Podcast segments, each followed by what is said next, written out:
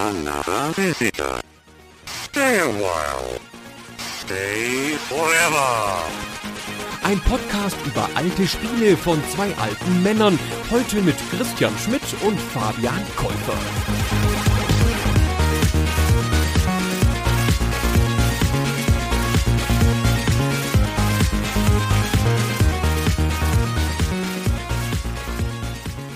Hallo Fabian. Hallo Christian. Du weißt so, normalerweise sind die Spiele, die der Gunnar und du hier bei Super Stay Forever besprechen, die sind gruselig. Ein gruseliges Konsolenspiel nach dem anderen. Aber heute sind wir beide dran, unseren Hörern Angst zu machen und wir knöpfen uns dazu einen Survival-Horror-Klassiker vor. Ja, nämlich Silent Hill, ein Spiel für die PlayStation 1 von Konami aus dem Jahr 1999. Und ausnahmsweise, Christian, kann ich mich noch sehr plastisch daran erinnern, wie ich das zum ersten Mal gespielt habe. Mhm. Und das ist wirklich kein Quatsch und keine Anekdote, die ich mir jetzt aus den Fingern sauge, sondern ich weiß, dass ich damals, ich habe es mal nachgerechnet, ich war 17 Jahre alt und ich weiß, dass ich relativ krank war. Man ist ja nicht so häufig, wenn man Glück hat im Leben, so länger krank, dass man mal irgendwie wirklich ein, zwei Wochen zu Hause ist. Und damals hatte ich, glaube ich, eine Grippe und lag mit Fieber im Bett und habe dann damals dieses Spiel bekommen als US-Version. Ich hatte eine PlayStation, die auch Importspiele abspielen konnte. Und ich weiß, dass ich dann tatsächlich mehrere Tage lang im Bett lag und auch tatsächlich immer so Fieber zwischendurch hatte und dann Silent Hill gespielt habe im Wechsel. Fabian, das ist eine perfekte Kombination. Im Wechsel mit einem anderen Spiel, wenn mir immer Silent Hill dann zu unheimlich wurde, dann habe ich immer Final Fantasy Tactics weitergespielt. Das war damals schon ein paar Monate raus, weil teilweise habe ich das Spiel, das Silent Hill, als ganz, ganz schlimm empfunden und das war wirklich für mich so eine prägende Spielerfahrung. Und ich muss sagen, normalerweise freue ich mich ja immer drauf, weil wir die Spiele ja auch gemeinschaftlich aussuchen oder zumindest versuchen immer einen Konsens zu finden. Klar schlägt mal der eine ein Spiel vor, was der andere jetzt vielleicht nicht zu seinen Top 5 Spielen zählt, aber man kommt dann so auf einen Nenner. Aber bei Silent Hill hatte ich echt so ein bisschen so eine innere Sperre dagegen, mich jetzt nochmal in dieses Spiel zu wagen, weil ich zwar weiß, dass es ein gutes und ein bedeutendes Spiel ist, aber ich auch so viele unangenehme Empfindungen damit verknüpfe. Äh, Fabian, du musst dich deinen Dämonen stellen. Das ist also jetzt sowas wie eine Aufarbeitung, was wir hier machen. Das ist eigentlich eher eine Therapiesitzung, oder? Ja, tatsächlich. Ich meine, heute sieht man das Spiel natürlich ein bisschen anders, weil ich es A auch schon kannte und du kannst sehr viel mehr dazu lesen. Und mit ein bisschen Glück, ich habe mich teilweise sogar auch an die Rätsel und an bestimmte Momente dann erinnern können, als ich sie schon wieder erlebt habe. Es hat es ein bisschen einfacher gemacht. Aber ich nehme es mal vorweg, es waren wieder keine, ich weiß nicht, vielleicht zehn Stunden, die ich als richtig schön empfunden habe, sondern es ist schon wirklich ein Horrortrip durch und durch, auch heute noch. Ach, da bin ich ja mal gespannt auf unser Gespräch. Was ist denn die erste Szene, die dir in den Kopf kommt, wenn du an Silent Hill denkst? Es ist eine Szene, das fällt jetzt direkt, glaube ich, schon ein bisschen in Spoiler-Territory. Es ist nämlich eine Szene, die relativ am Ende kommt. Es ist dieses Aufeinandertreffen mit der armen Krankenschwester Lisa Garland. Das ist eine der wenigen menschlichen Figuren, die in dem Spiel auftauchen und sie ist eine verzweifelte, ein tragischer Charakter im Spiel. Und wir werden nachher nochmal drauf eingehen, was das verursacht und was die Hintergründe bei ihr sind. Und dann ist sie zusammen mit ihr in einem Raum und dann fängt sie an, überall im Gesicht zu bluten. Und von ihrer Stirn läuft wirklich so in Strömen das Blut an ihrem Kopf Kopf herab und man sieht, wie der Charakter des Spiels, der Harry, dann auch völlig panisch, deswegen wird es eine Zwischensequenz und aus diesem Raum flieht und sie dann um Hilfe schreiend da zurücklässt und von außen so die Tür zuhält. Er stellt sich so davor und blockiert die Tür mit den Armen, damit sie da bloß nicht rauskommt. Obwohl sie ihm natürlich auch leid tut, aber er weiß, dass er da nichts mehr machen kann. Und ich finde, das ist wirklich eine ganz, ganz schlimme Szene in dem Spiel. Das stimmt, gute Wahl, harte Szene. Mein erster Gedanke, wenn ich an Silent Hill denke, und ich muss vorwegschicken, dass es auch schon lange her ist, dass ich das Spiel gespielt habe, nicht zum Release damals, ich habe es irgendwann nachgeholt. Und ich tendiere ja dazu, Dinge sehr schnell zu vergessen. Also meine Erinnerung an ältere, weiter zurückliegende Spiele ist dann sehr nebelhaft passt ja auch zu dem Spiel. Und wenn dann aber irgendetwas noch einigermaßen plastisch im Gedächtnis ist, muss es Eindruck hinterlassen haben. Und ich sag nur Karussellszene. Das ist das Ding, was ich immer mit Silent Hill verbinden werde. Und wir erklären später auch noch, was es damit auf sich hat. Hm, ist ja auch eher eine spätere Szene im Spiel, aber sicherlich auch sehr eindrucksvoll auf eine ganz interessante Art und Weise. Das stimmt. Okay, aber jetzt erklären wir erstmal ein bisschen für die Leute, die Silent Hill wie ich nicht mehr so parat haben oder vielleicht noch nicht davon gehört haben, worum es da eigentlich geht. Also wir sind in der Tradition der Survival-Horror-Spiele, die ja durch Resident Evil so richtig auf die Karte gehoben werden, auch wenn das selbst in der Tradition von sowas wie Alone in the Dark steht. Über Resident Evil gibt es von Gunnar und dir ja auch schon eine Folge bei Super Stay Forever. Ich hatte insgeheim auch ein bisschen gehofft, dass wir beide vielleicht darüber reden könnten, aber dann war Gunnar schneller und deswegen haben wir jetzt das Privileg, über das bessere Horrorspiel zu reden. Nämlich Silent Hill. Meiner Meinung nach. Aber meine Meinung ist sicher nicht ausschlaggebend. Auf jeden Fall reden wir über ein Spiel, das damit beginnt. Eine Intro-Szene, das im Wesentlichen besteht aus einer längeren Autofahrt, in der ein Vater mit seiner offensichtlich Tochter, also mit einem jungen Mädchen, die sieben Jahre alt, im Beifahrersitz durch die Nacht fährt. Das Ganze wird eingeleitet von einer Collage von Szenen, die unterschiedliche Leute zeigen. Eine Krankenschwester und eine Polizistin und ein junges Mädchen und lauter Leute, mit denen man überhaupt nichts anfangen kann an der Stelle, weil weder das Spiel selbst noch das Handbuch so richtig viel Kontext dazu gibt. Die beiden fahren also durch die Nacht. An ihnen zieht eine Polizistin auf einem Motorrad vorbei, guckt sie kurz an, verschwindet dann vor ihnen. Kurze Zeit später kommt das Auto an eben jenem Motorrad vorbei, das achtlos am Straßenrand liegt, als sei es da gestürzt, keine Polizistin weit und breit zu sehen. Und kurz darauf tritt unvermittelt aus dem Dunkeln auf einmal ein Mädchen auf die Straße knapp vor diesem Jeep. Der Fahrer, Harry Mason heißt, der tritt auf die Bremse, schafft es knapp noch auszuweichen. Das Auto landet dabei im Straßengraben und Harry wird ohnmächtig. Und kurze Zeit später, also ich nehme an, kurze Zeit später, dunkel ist es ja schon seit jeher, wacht er wieder auf, kommt zu sich und stellt fest, seine Tochter ist verschwunden. Der Beifahrersitz ist leer. Genau, und dann steigt er aus dem Wagen aus und betritt das Städtchen Silent Hill und das Spiel soll an sich im Sommer spielen und man merkt schon, das passt nicht so richtig zusammen, weil alles mutet sehr kalt an. Es schneit ja dann tatsächlich auch im Verlauf des Spiels.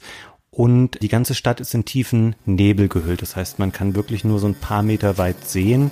Alles dahinter verschwindet dann in dieser Suppe.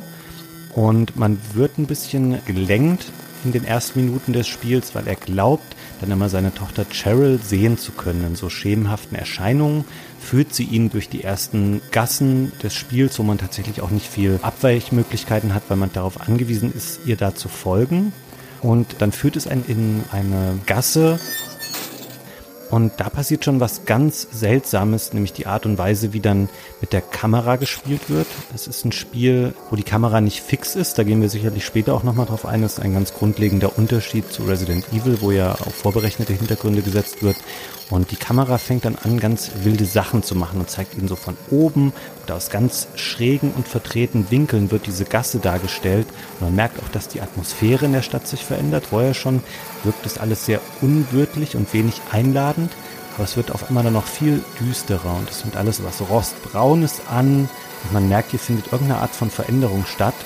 Und dann läuft man da durch und unvermeidlich landet man an einer Stück Zaun, wo scheinbar eine grässlich entstellte Leiche aufgehangen ist. What is this? What's going on here? Und auf einmal sind da kleine Kreaturen, die mit Messern einen angreifen. Und die Szene endet unweigerlich damit, dass diese Kinder, die erstechen dann irgendwann Harry.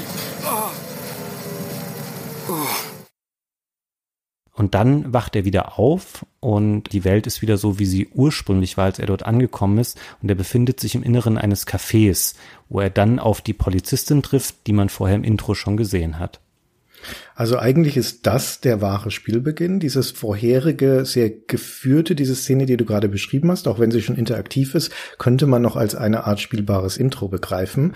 Und das Spiel zeigt dir aber schon mal demonstrativ ein paar von den Versatzstücken, die es immer wieder benutzen wird und es setzt auch schon einen gewissen Ton. Das beginnt eigentlich auch schon mit dieser Collage von Szenen in diesem Vorspann-Intro, also in diesem Cinematic-Intro, dass das alles nicht zu verstehen ist, was da passiert. Es ist maximal desorientiert orientierend. Und zwar auf jeder Ebene, sowohl auf der Ebene der Orientierung in dieser Stadt. Wir sind ja da von Anfang an in diesem typischen Silent Hill Nebel. Das heißt, du hast eine Sichtweite von vielleicht zwei, drei Metern oder sowas und alles dann verschwindet in diesem Grau. Das ist allein schon wahnsinnig schwer, weil wir auch unvermittelt reingeworfen sind in diese Stadt. Wir stehen auf einer Straße, es ist eine Häuserzeile auf der rechten Seite. Aber wo ist eigentlich was? Wo geht das weiter? Es fehlt jeder Orientierungspunkt, jeder Fixpunkt, weil die Ferne nicht da ist. Du hast von Anfang an eine Soundkulisse, die auf so elektrische, metallische Störgeräusche, ein Rauschen setzt, die also auch auf einer Audioebene verstörend und irritierend ist. Es gibt keine klare Quelle für dieses Geräusch. Man weiß nicht, wo es herkommt. Was soll das eigentlich? Und dann ständig dieses Spielen mit der Frage, was ist denn hier real und was nicht. Die Cheryl, die da vor uns wegläuft, Warum tut sie das? Das ist unsere Tochter.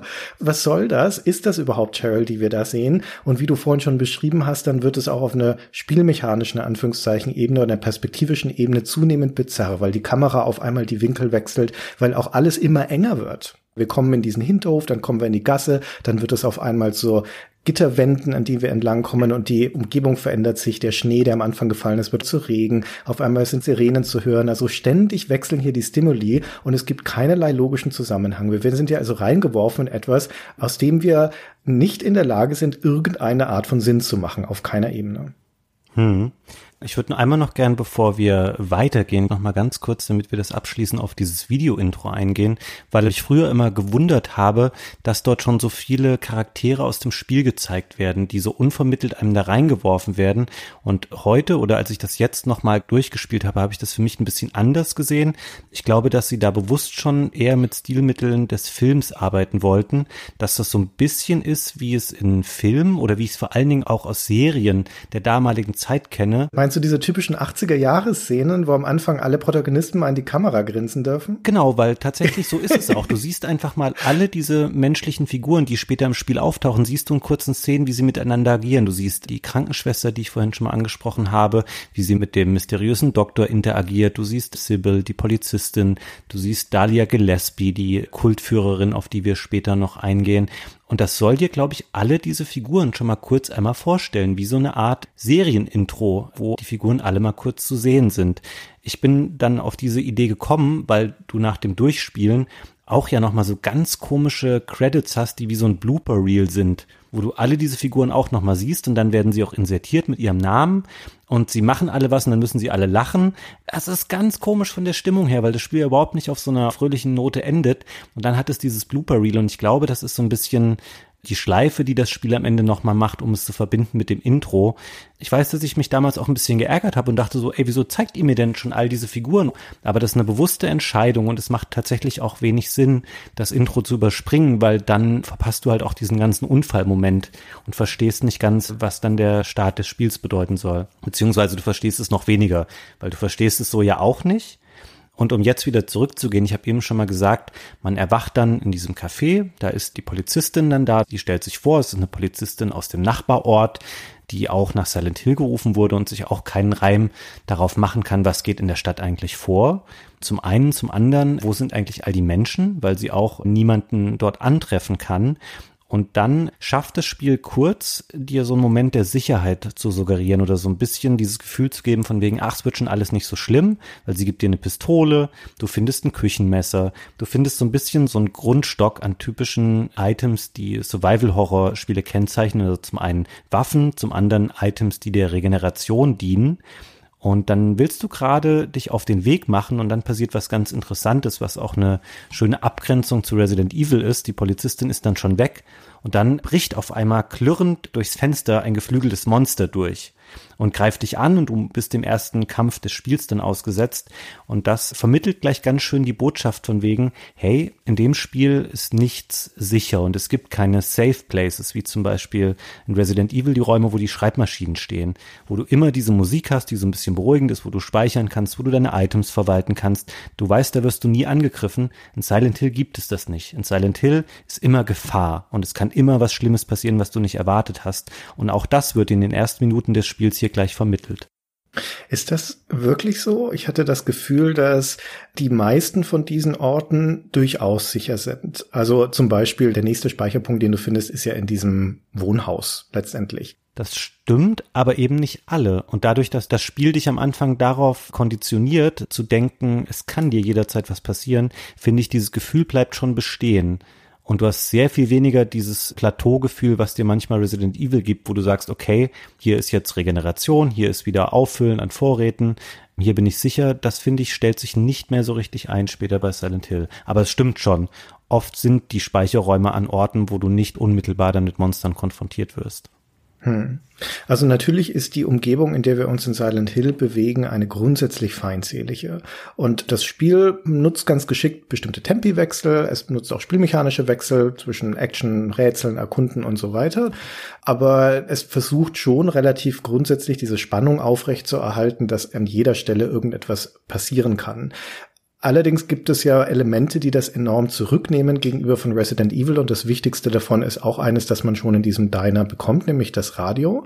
Das wird vom Spiel ja gleichzeitig mit dieser Kampfszene angekündigt, weil bevor dieses fliegende Viech durch das Fenster bricht, hörst du in einem offenbar kaputten Radio, das du vorher liegen gelassen hast auf dem Tisch, weil du denkst, was will ich denn damit, beginnt das zu rauschen. Und nach diesem Angriff, sobald man ihn abgewehrt hat, wird dieses Radio dann auf einmal ein ganz wichtiges Artefakt, weil dein Protagonist, der Harry Mason, dann feststellt, hm, vielleicht gab es da einen Zusammenhang, ich nehme es besser mal mit. Und fortan dient das als eine Art Frühwarngerät, denn wann immer sich ein Gegner in deiner Nähe befindet, fängt dieses Radio an zu rauschen. Und das ist fast so was wie ein Peilsender, denn je näher du an den Gegner rankommst, desto lauter wird auch dieses Rauschen. Und es variiert sogar, je nachdem, welche Gegner oder wie viele Gegner in deiner Umgebung sind.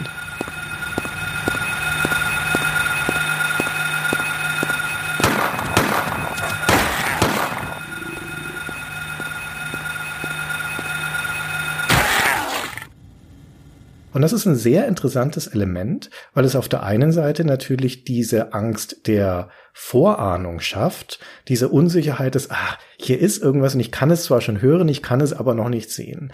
Auf der anderen Seite heißt es aber, dass Silent Hill fast keine überraschenden Zusammentreffen mit Gegner hat. Ganz, ganz selten, wenn das Spiel es mal drauf anlegt, aber in allermeisten Fällen sind die Konfrontationen welche, die du schon kommen siehst oder kommen hörst, um genau zu sein. Hm. Das finde ich eigentlich sogar aber ganz gut, weil es dadurch ein bisschen diese Gefahr von Jumpscares reduziert. Also die benutzt es eigentlich gar nicht, sondern du weißt eben immer durch das Radio, okay, hier könnte ein Gegner gerade in der Nähe sein.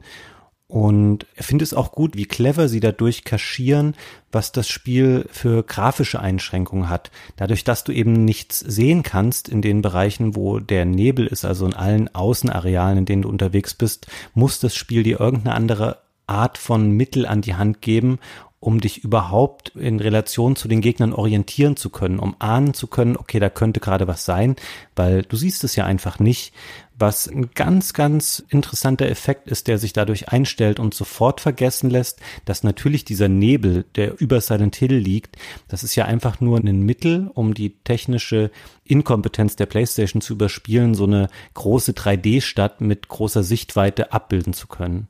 Hm. Silent Hill ist ein Spiel, das ein ganz anderes Rezept für den Survival Horror findet als Resident Evil.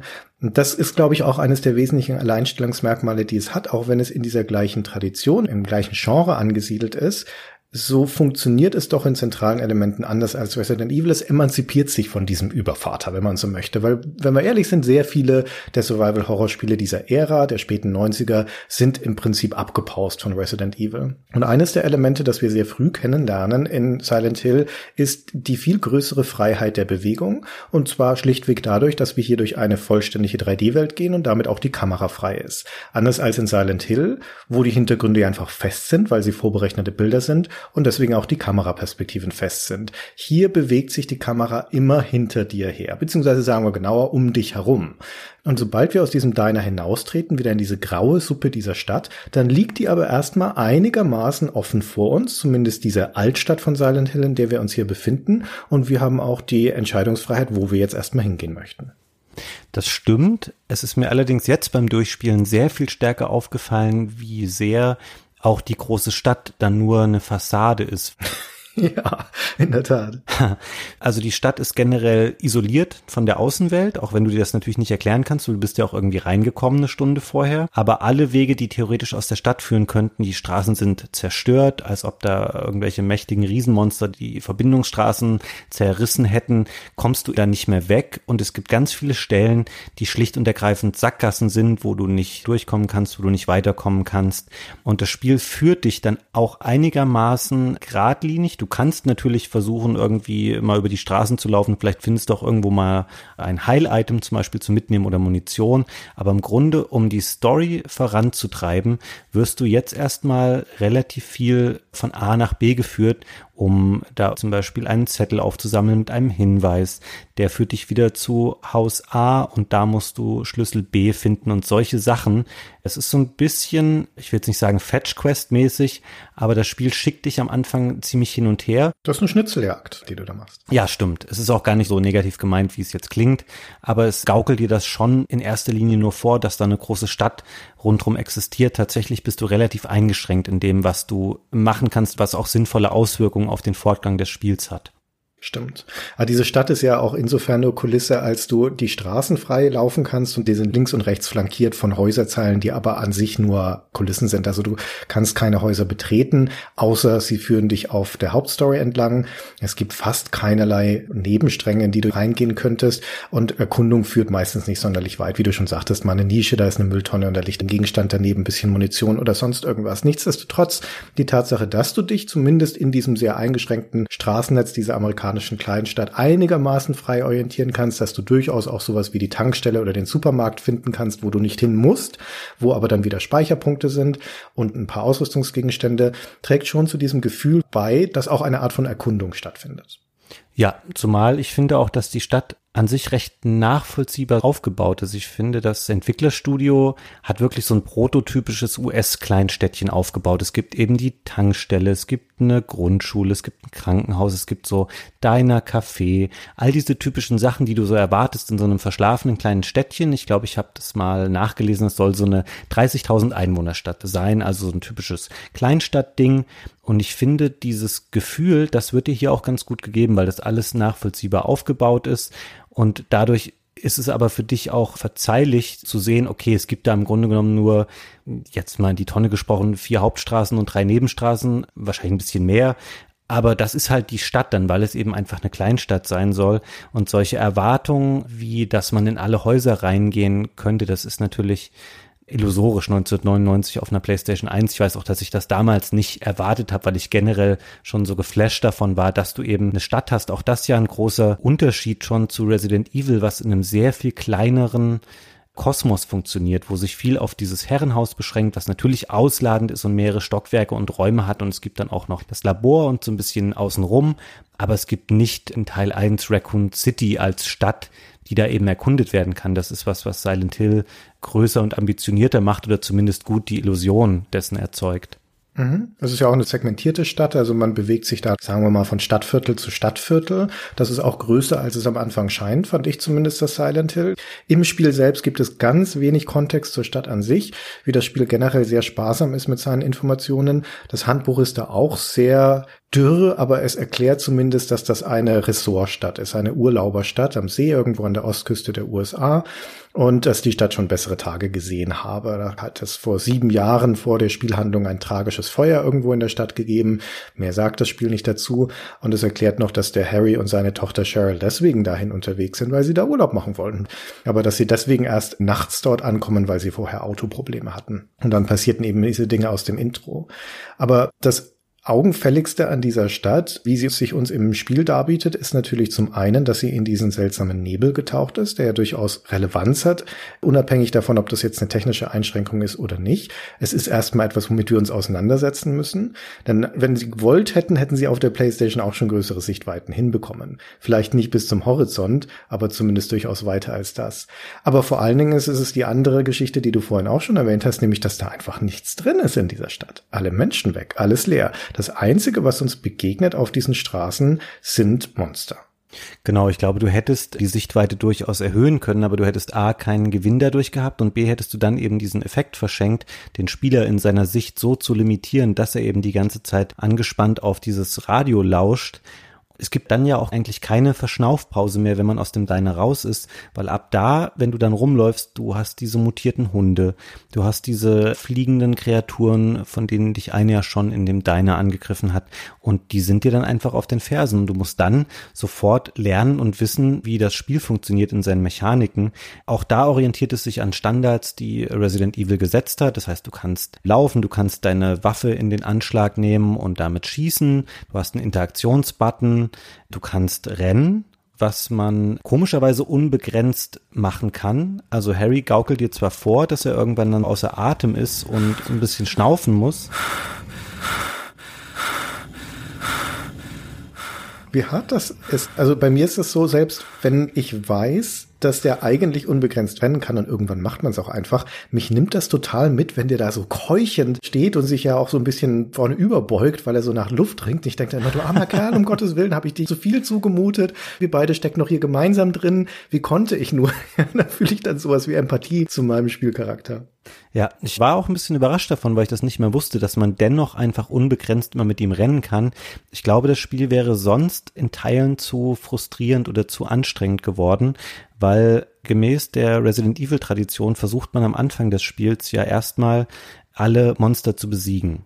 Weil man denkt von wegen, ich bin hier der Spielercharakter und ich möchte doch diese Welt bitte beherrschen und ich möchte mich hier nicht von irgendwelchen Monstern rumscheuchen lassen. Und man versucht, jeden Gegner zu erschießen oder zu erstechen. Erschießen ist halt eher nicht drin, weil man wenig Munition hat. Und man merkt auch, Harry ist nicht dafür gemacht, um Monster zu erschießen. Das unterscheidet ihn ganz grundlegend von Chris Redfield und Jill Valentine aus Resident Evil. Das sind eben mutige, starke, trainierte Elite-Kämpfer, sage ich jetzt mal, die in solchen Situationen auch bestehen können. Und Harry ist genau das Gegenteil. Harry ist ein Familienvater, der offenkundig nicht weiß, wie man mit einer Waffe schießt. Er kann das zwar, er schießt aber auch gerne daneben, wenn er nicht gerade zwei Meter neben einem Monster steht. Und man merkt ihm einfach an, dass er mit der Situation physisch und psychisch komplett überfordert ist, die da in dieser Stadt vor sich geht. Und deswegen lernt man dann auch relativ schnell, also zumindest ging mir das so, die meisten Monster einfach zu umgehen. Oder wenn sie einmal getriggert sind und auf einen zulaufen oder hinter einem herlaufen, dann rennt man halt weg. Und das Spiel erlaubt es, weil es eben keine Ermüdungserscheinung bei ihm gibt, beziehungsweise die werden zwar suggeriert, aber er kann immer weiter rennen. Und ich habe erstaunlich wenige Gegner erledigt in meinem Spieldurchlauf jetzt, sondern die meisten schlicht und einfach dann umrannt. Auch innerhalb von Gebäuden? Wenn es ging, ja. Also es ist ja immer so, du weißt ja irgendwann, es gibt so typische Backtracking-Geschichten in Arealen und du weißt dann irgendwann, okay, auf dem Flur steht die Krankenschwester da und das Monster da. Und dann läufst du einfach so zu der Tür, wo du hin möchtest, dass die Monster dich im Idealfall nicht packen können weil in den Innenarealen die Gegner meistens eher langsamere Gegner sind, anders als die, die dich auf den Straßen verfolgen. Das Spiel legt das natürlich auch darauf an, dass du die Konfrontation potenziell vermeidest. Also allein schon dadurch, dass du, auch das ist natürlich schön verknüpft mit diesem visuellen Element dieser Nebelsuppe, dass du so eine geringe Sichtweite hast, heißt es, dass die Gegner potenziell auch unter dem gleichen Problem leiden. Denn das ist ja nicht so, dass du da gejagt würdest in dieser Stadt per se, sondern die Gegner sind halt irgendwo auf der Straße. Diese Air Screamer, diese Fliegviecher, die so echsenartig aussehen, von denen uns am Anfang auch eins anfällt in diesem Diner, da habe ich das Gefühl, dass die meistens an den Kreuzungen rumhängen von Silent Hill, wogegen die Groner, das sind diese hundeartigen, ausgemergelten, felllosen Viecher, die da rumlaufen, meistens auf den Seitenstreifen aus den Fußgängerwegen neben den Häuserzeilen sind. Das ist häufig auch so alleeartige Baumstreifen und da scharwenzeln die herum und die bewegen sich auch nicht so weit. Ne? Die haben so einen kleinen Umkreis, wo sie ein bisschen nach links schnüffeln, ein bisschen nach rechts schnüffeln und die haben, wie gesagt, ein ähnliches Problem wie du die sehen dich nicht zwangsläufig. Unterschiedliche Gegnerarten sind auch unterschiedlich aufmerksam. Die Hunde haben sehr gutes Gehör. Wenn du an denen vorbeirennst oder einen Schuss abfeuerst oder sowas, dann werden sie sehr schnell aufmerksam. Andere Gegner wie diese Romper zum Beispiel, die man später trifft, das sind so hautlose, affenartige Menschen, die wie Gorillas rumlaufen. Die krabbeln da auf der Straße herum, sind auch sehr langsam bis zu dem Moment, wo sie dich entdecken. Dann springen sie dich an in einer Geschwindigkeit, dass du direkt denkst, okay, Spielstand laden. Aber das kann man also ganz gut ausnutzen, auch durch das Spiel mit Licht und Dunkelheit, weil du später ja auch häufiger in Abschnitte kommst, wo es dunkel ist. Harry hat eine Taschenlampe und die kann er auf Tastendruck an- und ausschalten. Und natürlich auch mit diesem strategischen Gedanken, dass wenn du kein Licht hast, siehst du weniger, aber wirst auch nicht gesehen. Das stimmt. Du hast jetzt gerade schon mal diese Romper erwähnt. Ich fand die auch beängstigend, weil sie dann eben so sehr schnell werden können und dich anspringen können. Und prinzipiell ist Harry auch darauf ja ein bisschen besser vorbereitet als die Helden aus Resident Evil, weil er eigentlich ein etwas dynamisch beweglicherer Held ist. Es gibt nämlich den großen Unterschied, Harry kann laufen und schießen. Das geht ja bei Resident Evil nicht, wo die Positionierung im Raum eine ganz wichtige Rolle einnimmt, dass du sagst, okay, ich stelle mich jetzt hier sieben Meter entfernt, dann schieße ich dreimal, dann ist der Zombie so weit, dass ich wieder zurückgehen muss, weil ich mich eben nicht bewegen und schießen kann. Harry kann das und Harry kann auch Sachen wie so Sidesteps nach links und rechts machen Das habe ich am Anfang im Testen, wie denn die Tastenbelegung ist, original einmal gemacht und danach nie wieder. Weil diese Sachen, die sind einfach nutzlos und ich bin mir nicht ganz sicher, was die Intention der Entwickler war, dass sie solche Moves eingebaut haben, weil es wirkt wahnsinnig stacksig und wahnsinnig langsam, wenn er das macht und es hat keinen praktischen Nutzen darin, den Gegnern auszuweichen, die einfach dich schneller angreifen können, die schneller wieder sich drehen können und dich dann wieder attackieren können. Das ist ganz komisch. Also in der Theorie ist er eigentlich ein relativ beweglicher Held. Es ist nur einfach nicht gut umgesetzt, das muss man sagen. Und Rennen, das kann er ganz gut, ohne auf die Nase zu fallen. Und deswegen macht man das dann immer. Aber alles andere, was sie ihm an zusätzlichen Bewegungen spendiert haben im Vergleich zu Resident Evil, ist eigentlich unbrauchbar. Es ist interessant, wie unterschiedlich wir gespielt haben, dass du da so hasenfüßig agil durch den Schatten gerannt bist und durch den Nebel. Ja, was hast du denn gemacht?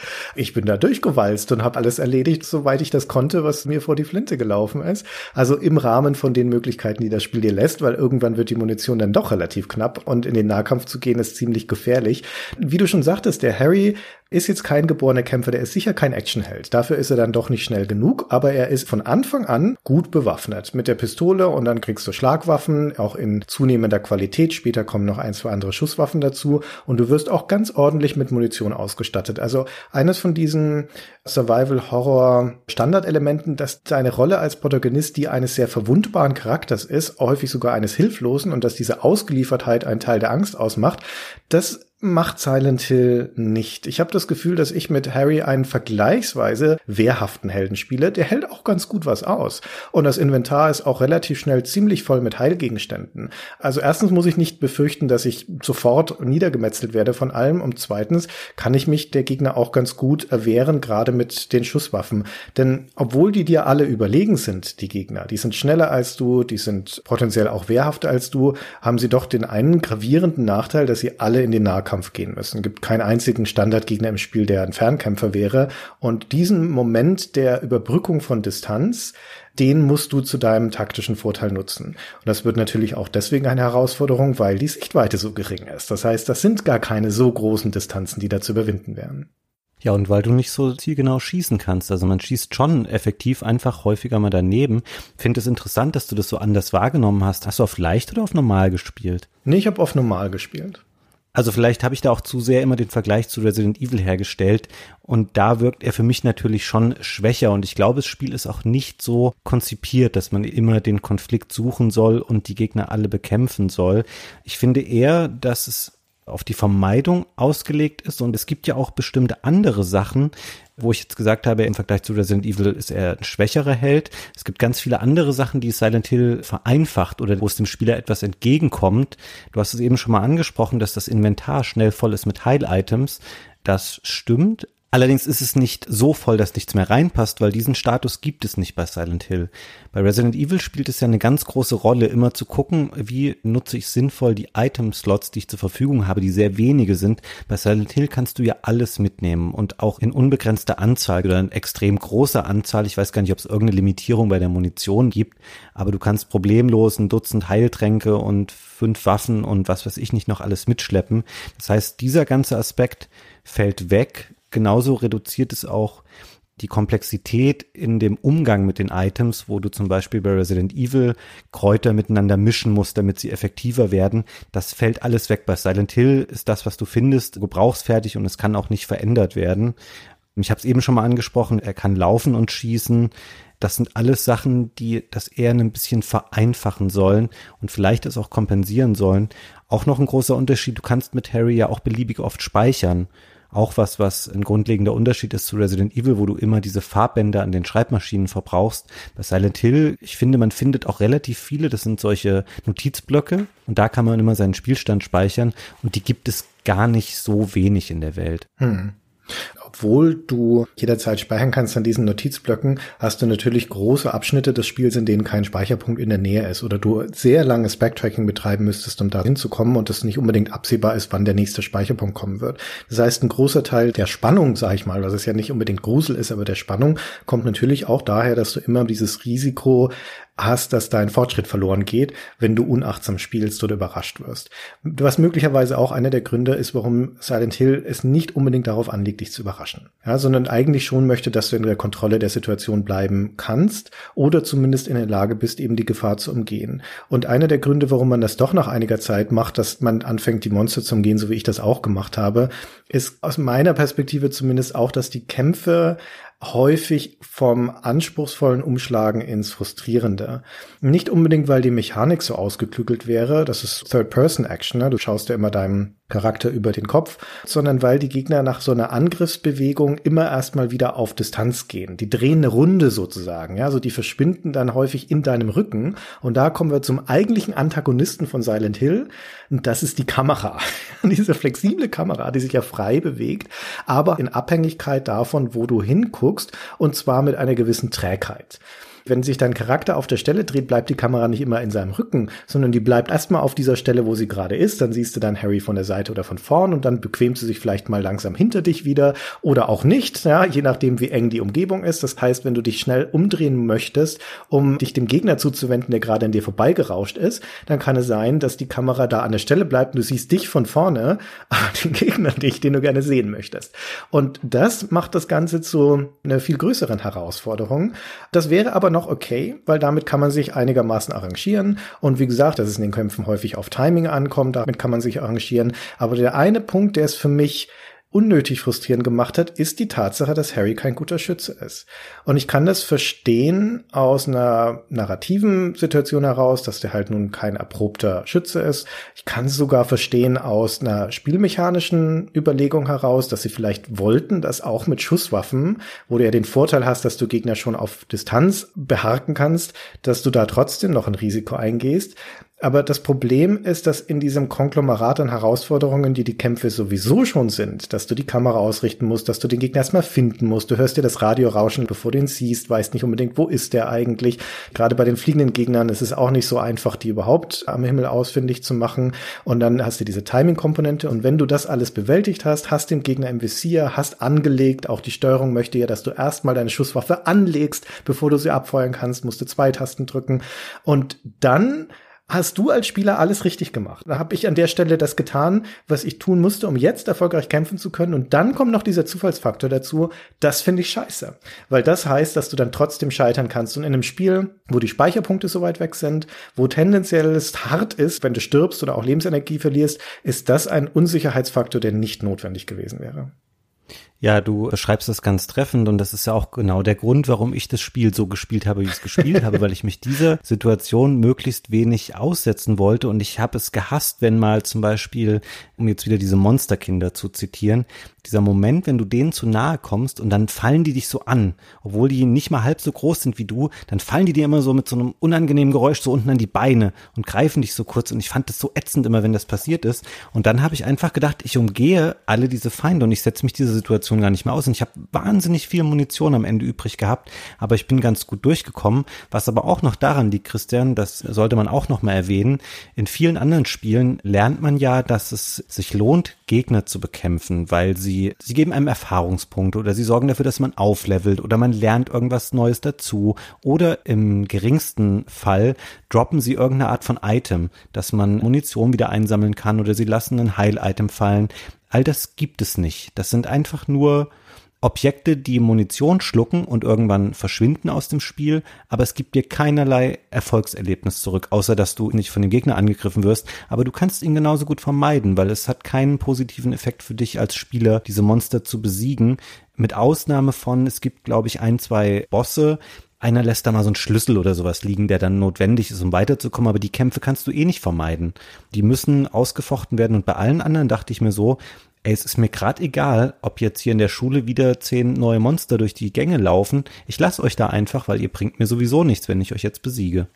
Interessant, das sehe ich nicht so, Fabian. Du hast natürlich vollkommen recht in dem, was du sagst. Du kriegst an sich nichts als Belohnung, wenn du diese Gegner umlegst, aber du kriegst etwas, was für mich als Spieler in einem Survival-Horror-Spiel viel wichtiger ist als irgendwelche Munitionsdinger oder sonstige Gegenstände. Du bekommst Ruhe, du bekommst Sicherheit, denn die Gegner in Silent Hill respawnen ja nicht. Das heißt, du kannst dir sicher sein, solange du nicht irgendwie einen Story-Fortschritt machst, wo an manchen Stellen dann doch nochmal irgendwelche Gegner wieder reingesetzt werden, aber wenn du in deinem aktuellen Story-Abschnitt bleibst, zum Beispiel in dieser Grundschule, die der erste größere Ort ist, den man betritt, wo diese zombieartigen Kinder rumlaufen. Wenn du die einmal eliminiert hast in einem Schulzimmer oder einem Gang, dann sind sie auch weg.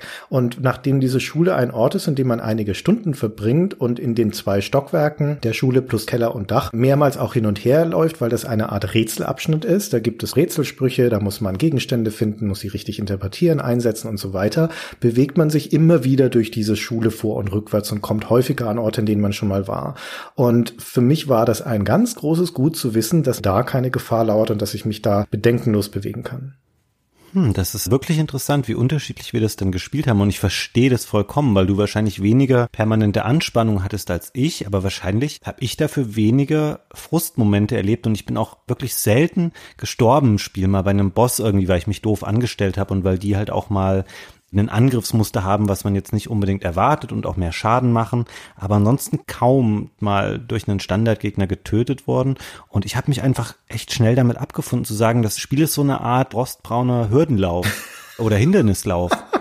Das sind so Pylonen, um die du rumlaufen musst. So habe ich mir das Spiel dann irgendwann vorgestellt und einfach gelernt, wie verhalten sich diese Gegner. Okay, der guckt jetzt noch dahin, das dauert noch einen Moment, bis der sich rumgedreht hat und einfach den Konflikt dann zu vermeiden. Dann ist das bei dir ja wie eine Tour de Force, wo du ständig in Bewegung bist, weil du den Hindernissen, den mobilen, den Gegnern einfach ausweichst. Und bei mir war das eher ein sukzessives Freispielen von Arealen, was dann viel langsamer gedauert hat und was auch bedeutet hat, dass ich immer mal wieder neu laden musste, weil ich dann gescheitert bin. Und was auch hieß, dass ich mich mit den Kampfmechanik zumindest so weit auseinandersetzen musste, dass ich dieses Nahangriffstiming ein bisschen besser raus hatte, weil diese Kinder in der Schule sind ja sehr langsam. Die schlurfen da langsam auf dich zu. Kann man ganz gut das Timing abpassen, um dem mit Bleirohr auf ihre hässlichen kleinen Köpfe drauf. Und das sparte natürlich auch Munition. Und so habe ich mich dann da durchgehämmert. Ich habe mich gekloppt durch diese Schule von oben bis nach unten. Ich glaube, die Wahrheit so ein bisschen, Christian, würde wahrscheinlich irgendwo in der Mitte liegen, weil ich finde, auf den offenen Straßen, wo du sowieso denkst, das ist nur so ein komischer, kruder Schlauch oder so ein Verbindungsstück zwischen den großen, in sich geschlossenen Passagen wie eben der Grundschule oder dem Krankenhaus. Da würde ich jederzeit wieder sagen, macht es keinen Sinn, die Gegner zu töten, sondern sie einfach zu vermeiden. Aber innerhalb dieser großen Abschnitte, da ist es vielleicht besser für die Nerven, das so zu machen, wie du es gemacht hast. Und man hat wahrscheinlich auch die Munition dafür, um zu sagen, ich erledige da die Monster, um mich da bewegen zu können. Ich hatte aber ganz offen gesagt ein bisschen vergessen, wie ausgeprägt das Spiel sich auf diese Einzelstellen fokussiert. Also wie lange man sich wirklich in der Schule aufhält, wie lange man in dem Krankenhaus bleibt, bis man da alle Stockwerke erkundet hat und alle Rätsel gelöst hat und es dann mal wieder weitergeht, um dann zu merken, okay, das nächste ist wieder nur so eine Art Transitstück, was dich wieder kurz auf die Straßen führt, wo du vielleicht einen neuen Abschnitt jetzt erreichen kannst und dann landest du wieder in einem Areal, wo du eigentlich relativ lange bleibst und dich da wieder durch viele Monster und Rätsel durcharbeiten musste. Ich hatte dieses Verhältnis oder generell die Struktur dieses Spiels nicht mehr so präsent, dass es so aufgebaut ist. Hm. Zumal die Kämpfe auch deswegen mit der Dauer anstrengend und eintönig werden, weil das Spiel nicht sonderlich viele Gegnertypen hat. Und zumal in diesen längeren Schauplätzen wie der Schule oder im Krankenhaus dich in der Regel mit einem, vielleicht zwei Gegnertypen konfrontiert. In der Schule sind es die Schaben und die Kinder und das war's, glaube ich. Mehr oder weniger kann sein, dass noch einer mehr ist. Und in dem Krankenhaus sind es hauptsächlich diese mutierten Krankenschwestern und die dazugehörigen Ärzte, die aber im Prinzip das gleiche sind. Und du kämpfst wieder und wieder und wieder gegen die gleichen Gegner und dann nochmal und dann nochmal und dann kommen sie nochmal. Weißt du, welche Gegner ich echt komisch fand und welche ich auch komplett vergessen hatte? Die meisten Gegner sind ja so physische Erscheinungen, entweder so Insektenformen oder menschenähnliche Gegner wie diese Krankenschwestern und Ärzte, die mit einem Parasiten infiziert sind, der dafür sorgt, dass sie so eine riesige Wucherung auf dem Rücken haben. Aber es gibt auch diese schemenartigen Gegner, die wie so blaue Schemen auf manchen Gängen einem entgegenkommen und einem dann auch Energie abziehen können, die aber nur so geisterhafte Figürchen sind, die gar nicht zum Rest der Monster passen und wo man auch nicht richtig man erfährt sowieso sehr wenig im Spiel zu vielen Hintergründen oder viele Fragen bleiben da einfach offen. Aber ich habe nicht so richtig verstanden, wie diese Gegner da reinpassen und fand die eher auch blöd, weil sie eben so aus dem Nichts auftauchen und dich schnell streifen und dann auf einmal hast du ein bisschen Energie verloren. Ganz seltsame Gegnerentscheidung. Ich habe nicht gecheckt, dass das Gegner sind. Ehrlich gesagt, ich dachte, das sind so Geistererscheinungen.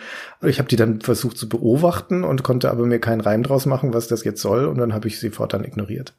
Naja, also wir haben jetzt schon eine ganze Weile beschrieben, was in dem Spiel so passiert, was man tut. Auch diese Abwechslung zwischen den Innen- und den Außenleveln, also der Stadt und den Gebäuden, die Abwechslung zwischen den langsameren, rätseligen Passagen und den Action-Passagen.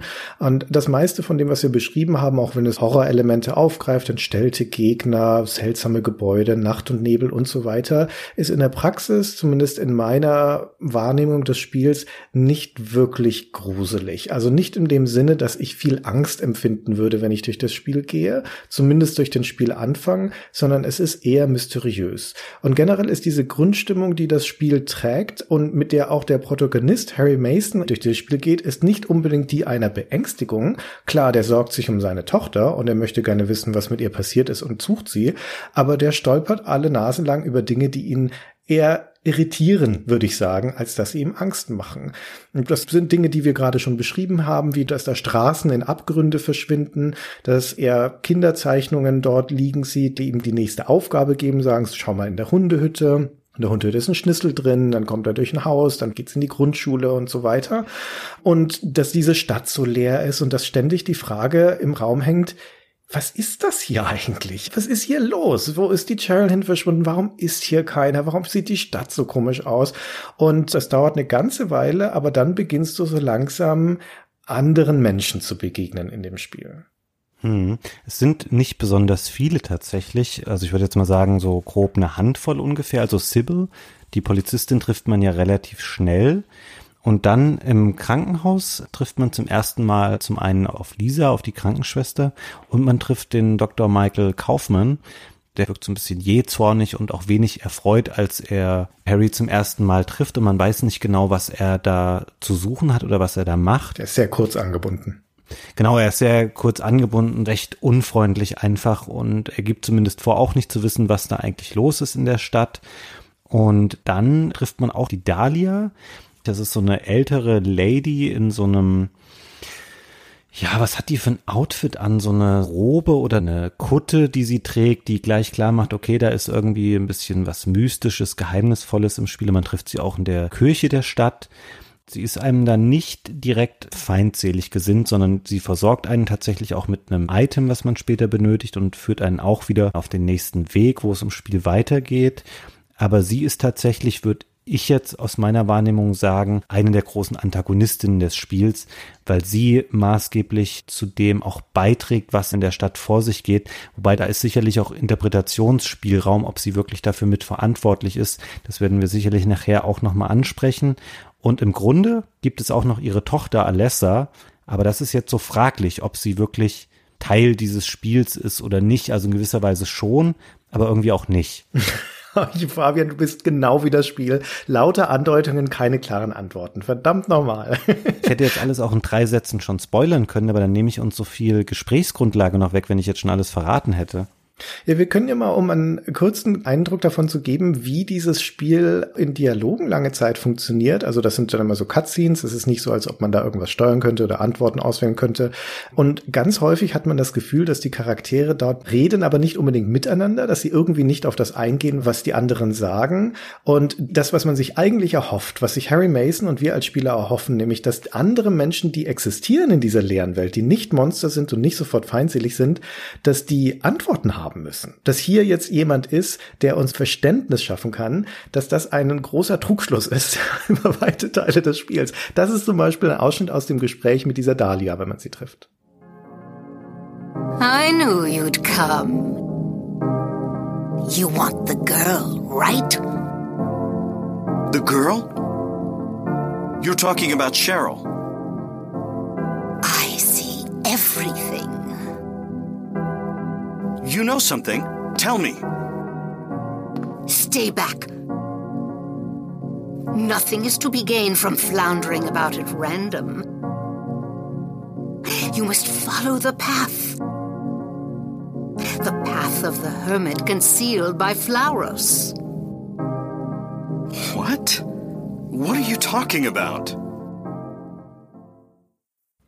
Oder ich muss auch noch mal kurz an der Stelle einspielen, eine meiner Lieblingsszenen in der Hinsicht, wie seltsam und auch wieder desorientierend die Gespräche häufig sind. In dieser Anfangsszene nochmal, wo man die Sybil, die Polizistin, trifft in diesem Diner, diesem ersten Ruhepunkt wieder.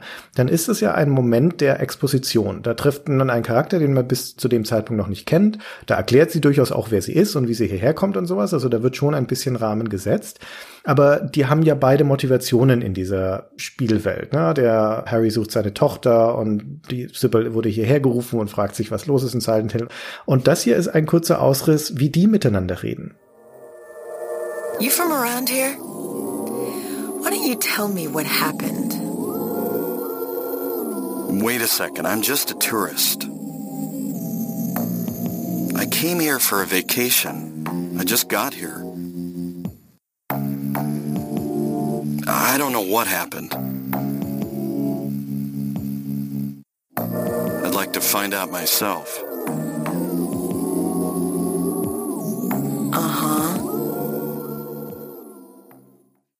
Also in so einer Situation, wer spricht dann so miteinander? Das, was mich am meisten irritiert, und das ist auch einer der Gründe, warum es Silent Hill ganz selten gelingt, mir als Spieler so richtig Angst zu machen, ist, dass alle Leute, denen ich da begegne, mein eigener Protagonist, Harry natürlich, aber auch alle anderen, die reagieren völlig distanziert zu dieser Situation. Von denen hat niemand Angst.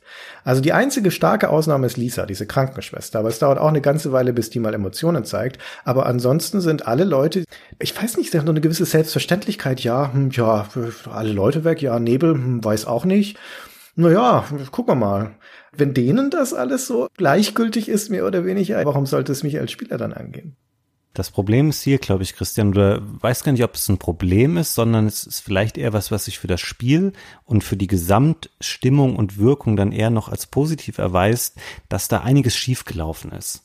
Also ich glaube nicht, dass diese Wirkung dieser fehlenden emotionalen Beteiligung an dem, was da eigentlich geschieht, dieses leicht apathische aneinander vorbeireden der Figuren, die gar nicht darauf richtig eingehen und das wirkt nicht wie ein echtes Gespräch unter Menschen. A, es ist nicht so gut geschrieben, die Sprecher sind nicht so gut und es gibt auch eine technische Begründung dafür, warum diese Gespräche nicht so richtig funktionieren, weil einfach ganz viele unnatürliche Pausen entstehen. Einer sagt was, dann dauert es ein paar Sekunden, dann sagt der nächste was. Und es liegt daran, weil das sehr langsame Laufwerk der PlayStation nicht in der Lage war, schneller diese Dateien nachzuladen und die dann abzuspielen. Und ich fand das in der Welt, die so durch Geheimnisse und durch Monster und durch Sachen geprägt ist, die man nicht verstehen kann, ich finde, das wirkt nicht wie Menschen, die sich unterhalten, sondern wie Kreaturen, die sich das so antrainiert haben oder die versuchen, Konversation zu imitieren, die aber nicht verstehen, welchen Sinn das eigentlich erfüllen soll, so eine Art Informationsaustausch, sondern sie stoßen einfach nur Worte und Sätze aus, aber es funktioniert eben nicht. Also Kommunikation scheitert da ganz stark.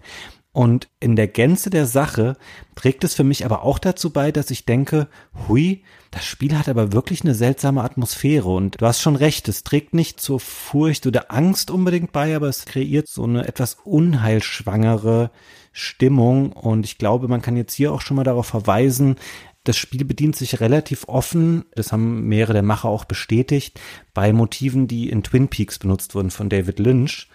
Und auch das ist ja geprägt durch Stellen, wo Kommunikation teilweise ganz seltsam und entfremdet funktioniert, wo rückwärts gesprochen wird, wo Figuren auch aneinander vorbeireden, wo Gespräche einfach komplett scheitern und auf eine unfreiwillige Art vermutlich kopiert das Spiel das ein bisschen und erzeugt deswegen auch diese komischen Vibes, die es einfach hat, wenn es um die Gespräche der Figuren miteinander geht. Es passt wunderbar in das Spiel, würde ich auch sagen. Dieses ganze Silent Hill, dieses ganze Szenario, in dem wir uns bewegen, hat etwas sehr Unnatürliches. Teilweise sind ja die Naturgesetze ausgesetzt und Dinge können einfach so nicht existieren. Es wirkt alles seltsam fremd und dazu passt auch die Art und Weise, wie die Leute reden. Und wie gesagt, es befeuert auch diese Erwartungshaltung, dass jetzt Aufklärung kommt, dass jetzt Erkenntnis kommen muss an irgendeiner Stelle und es kommt aber einfach nicht. Oder nur sehr bruchstückhaft, unvollständig aufwendig und sehr spät auch, dass man tatsächlich mal anfangen kann, sich Dinge zusammenzureimen, aber man wird sehr, sehr lang an der ausgestreckten Hand verhungern gelassen von dem Spiel. Ja, du würdest eigentlich erwarten in so einem Spiel, dass die Zwischensequenzen und die Dialoge mit den menschlichen Figuren so Momente der Erhellung bringen, dass man denkt, okay, jetzt verstehe ich, was deine Motivation ist, jetzt verstehe ich, was hier passiert ist. Tatsächlich Sachen, die aber zum besseren Verständnis der Geschehnisse beitragen, die sind oft ganz beiläufig versteckt. Die stehen auf irgendwelchen Notizen oder Zetteln oder Sachen, die man finden kann oder eben auch nicht, weil sie nicht notwendig sind, um das Spiel durchzuspielen.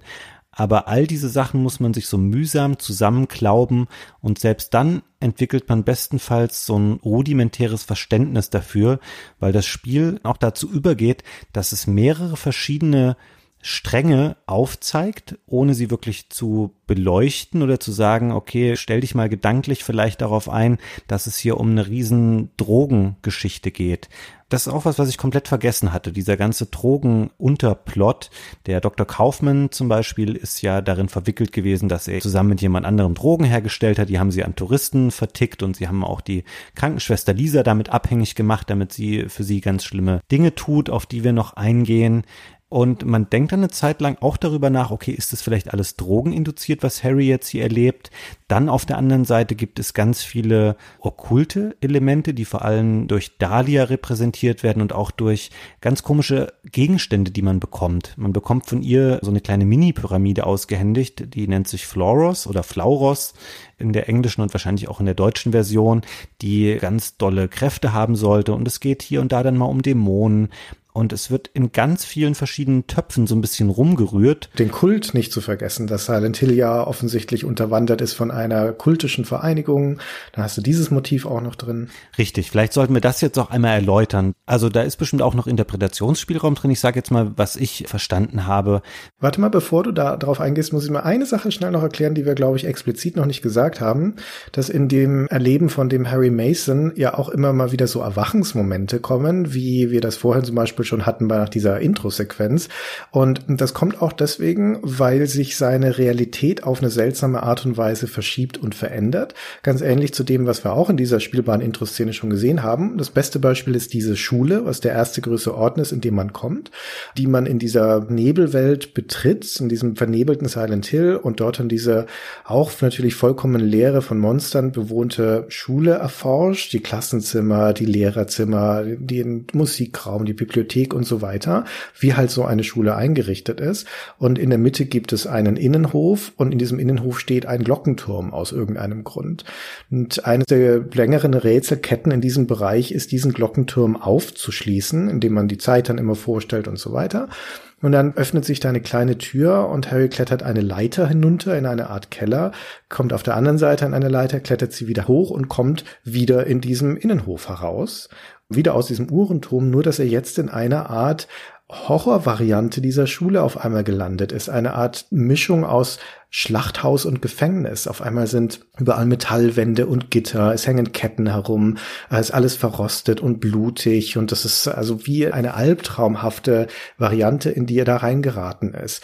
Und das passiert im zunehmenden Verlauf des Spiels immer häufiger und auch außerhalb in der Stadt selbst, dass die sich von dieser immer ja noch einigermaßen realistischen, wenn auch seltsam diffusen und nebligen Welt hin verschiebt zu einer Art höllischen Variante ihresgleichen, wo dann eben Metall und solche Dinge vorherrschen und alles viel dunkler wird.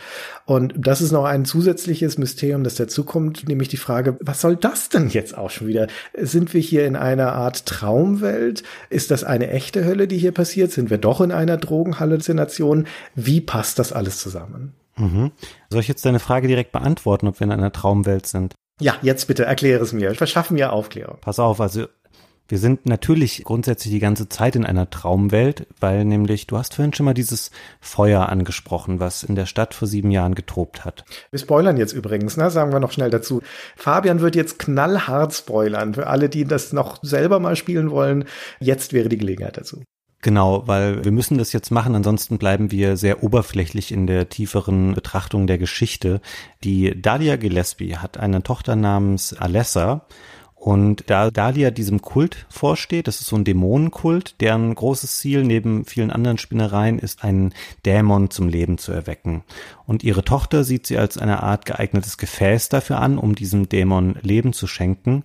Und bei dem Versuch, dieses Prozedere durchzuführen, hat sie vor sieben Jahren ein Feuer ausgelöst in ihrem Keller. Ihre Tochter Alessa ist dabei bis zur Unkenntlichkeit verbrannt, überlebt dieses schlimme Ereignis aber und verbringt dann Jahre im Keller des Krankenhauses in Silent Hill, wo die Krankenschwester Lisa, die mit Drogen durch Dr. Kaufmann gefügig gemacht wird, Alessa am Leben erhalten muss, die aber auch nicht heilt, sondern sie bleibt in so einem ewigen Zustand der Verstümmelung und behält suppende Wunden bei und das fügt auch der Lisa ganz schwere, letzten Endes psychische Schäden zu, die sie immer stärker in diese Drogenabhängigkeit führen. Und was passiert ist bei dem Versuch, diesen Beschwörungsritus durchzuführen, ist, dass sich ein Teil von Alessas Seele abgespalten hat. Und der wird dann, ich sage das jetzt mal ein bisschen vereinfacht, zu einem Baby, was Harry und seine mittlerweile verstorbene Frau, ich glaube Jodie hieß sie, adoptieren. Cheryl ist nämlich eine Adoptivtochter. Und eben diese Cheryl wird dann wieder zurückgerufen nach Silent Hill und deswegen passiert dann da dieses Unglück, damit Cheryl wieder vereinigt werden kann mit Alessa und dieses Experiment oder dieses Ritual nochmal wiederholt werden kann und diesem Dämon schließlich Leben geschenkt werden soll. Und um jetzt deine Frage zu beantworten, Christian, mit dem Traum, was in Silent Hill vor sich geht, ist der permanente Albtraum, den Alessa durchlebt in dieser Art Wachkoma oder Martyrium, in dem sie sich befindet. Das ist ein Albtraum Alessas, durch den Harry sich bewegen muss. Und falls du jetzt in Frage stellst, dass dem so ist oder mich fragst, wie ich darauf komme, habe ich dann noch super gute Antworten parat.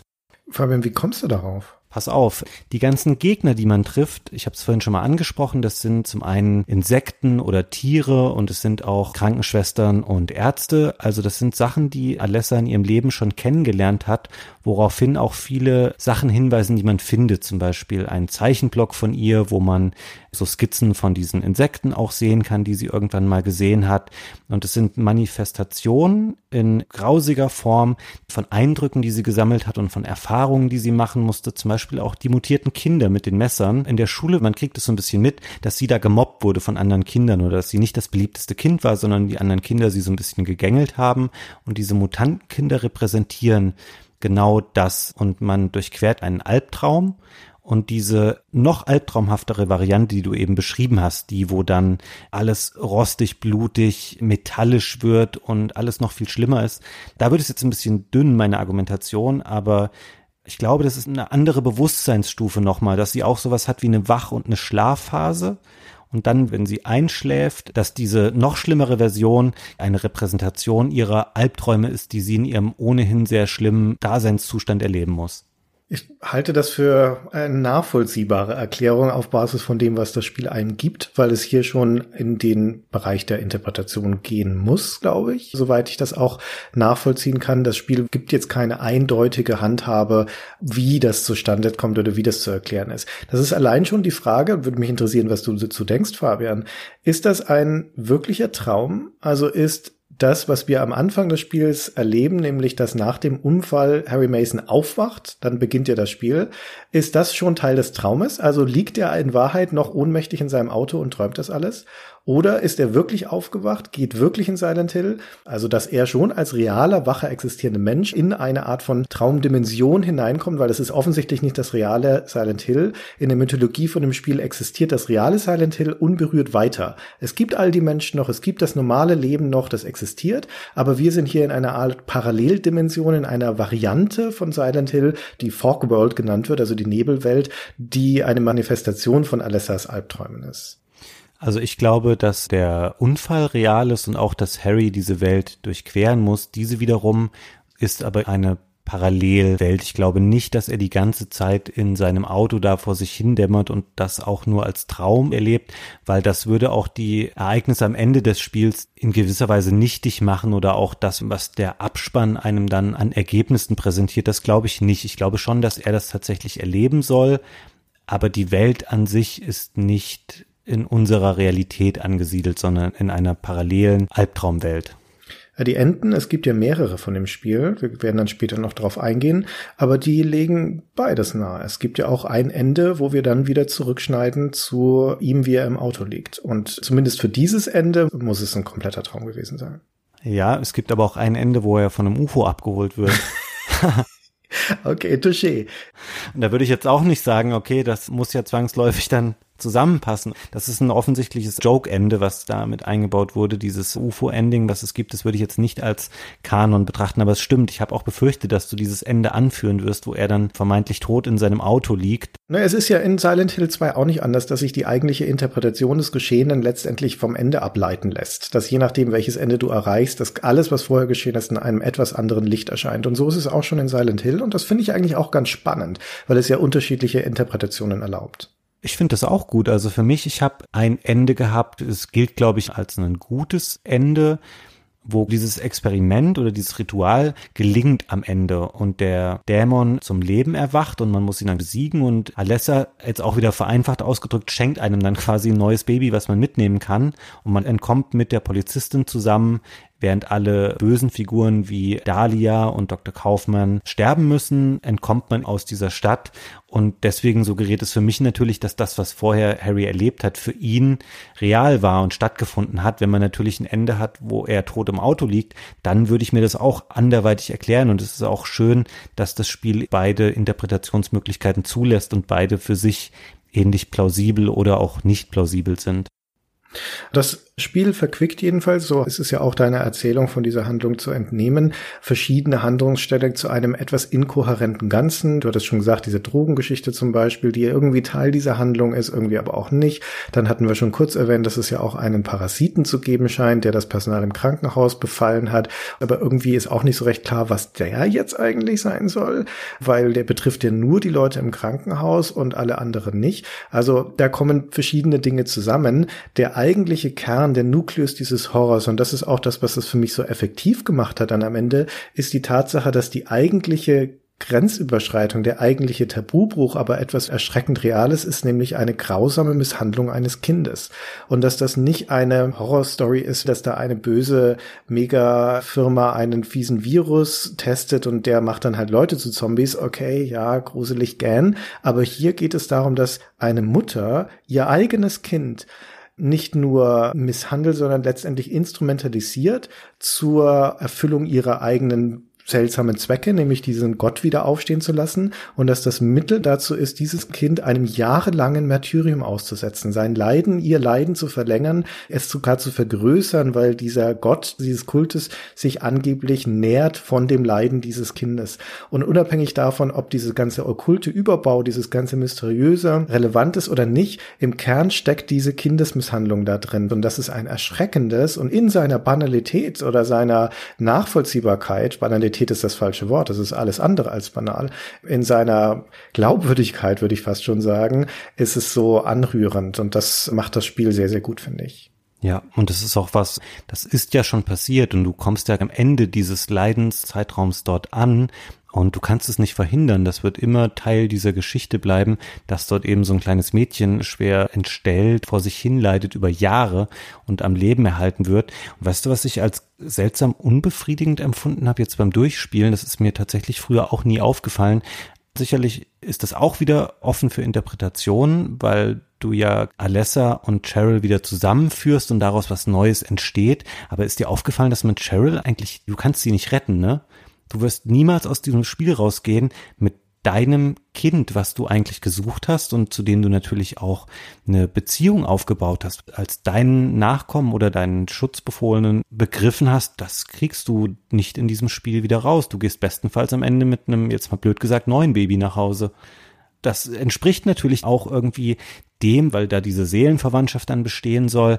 Aber ist das nicht auch ein ganz schön weirdes Good Ending, dass das schon der bestmögliche Ausgang dieser Geschichte ist? Ja, es ist schon sehr metaphysisch, das Ganze. Ne? Also es gibt kein Happy End im klassischen Sinne, weil dein eigenes Kind ist dann tatsächlich verschwunden. Es geht auf, es verschmilzt mit Alessa in dem besten Fall und es entsteht ein neues Baby. Und das ist dann eine Art Neubeginn.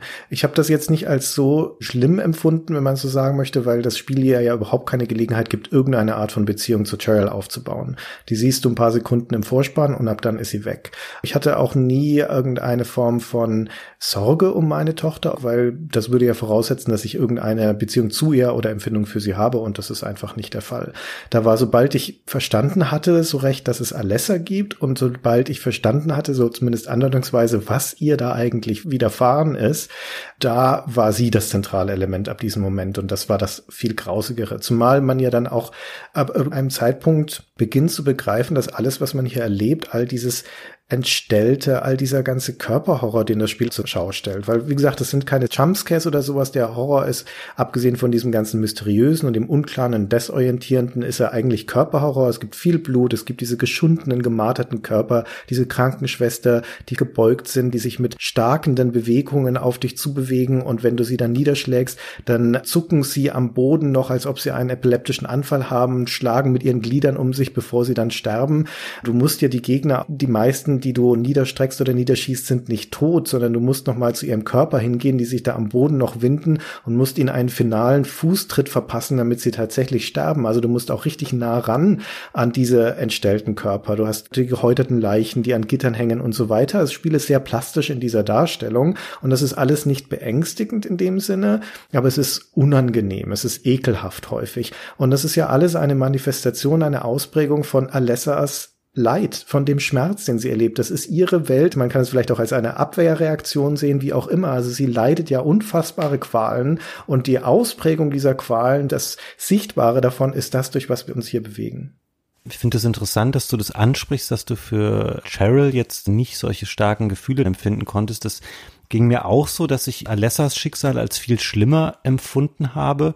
Aber das liegt natürlich eben daran, weil Cheryl im Spiel tatsächlich nicht auftaucht und man dann eher sich gedanklich in den Harry reinversetzen muss und natürlich seine Motivation nachzuvollziehen versuchen muss, dass er eben seine eigene Tochter sucht. Und das hat dann für mich schon auch funktioniert.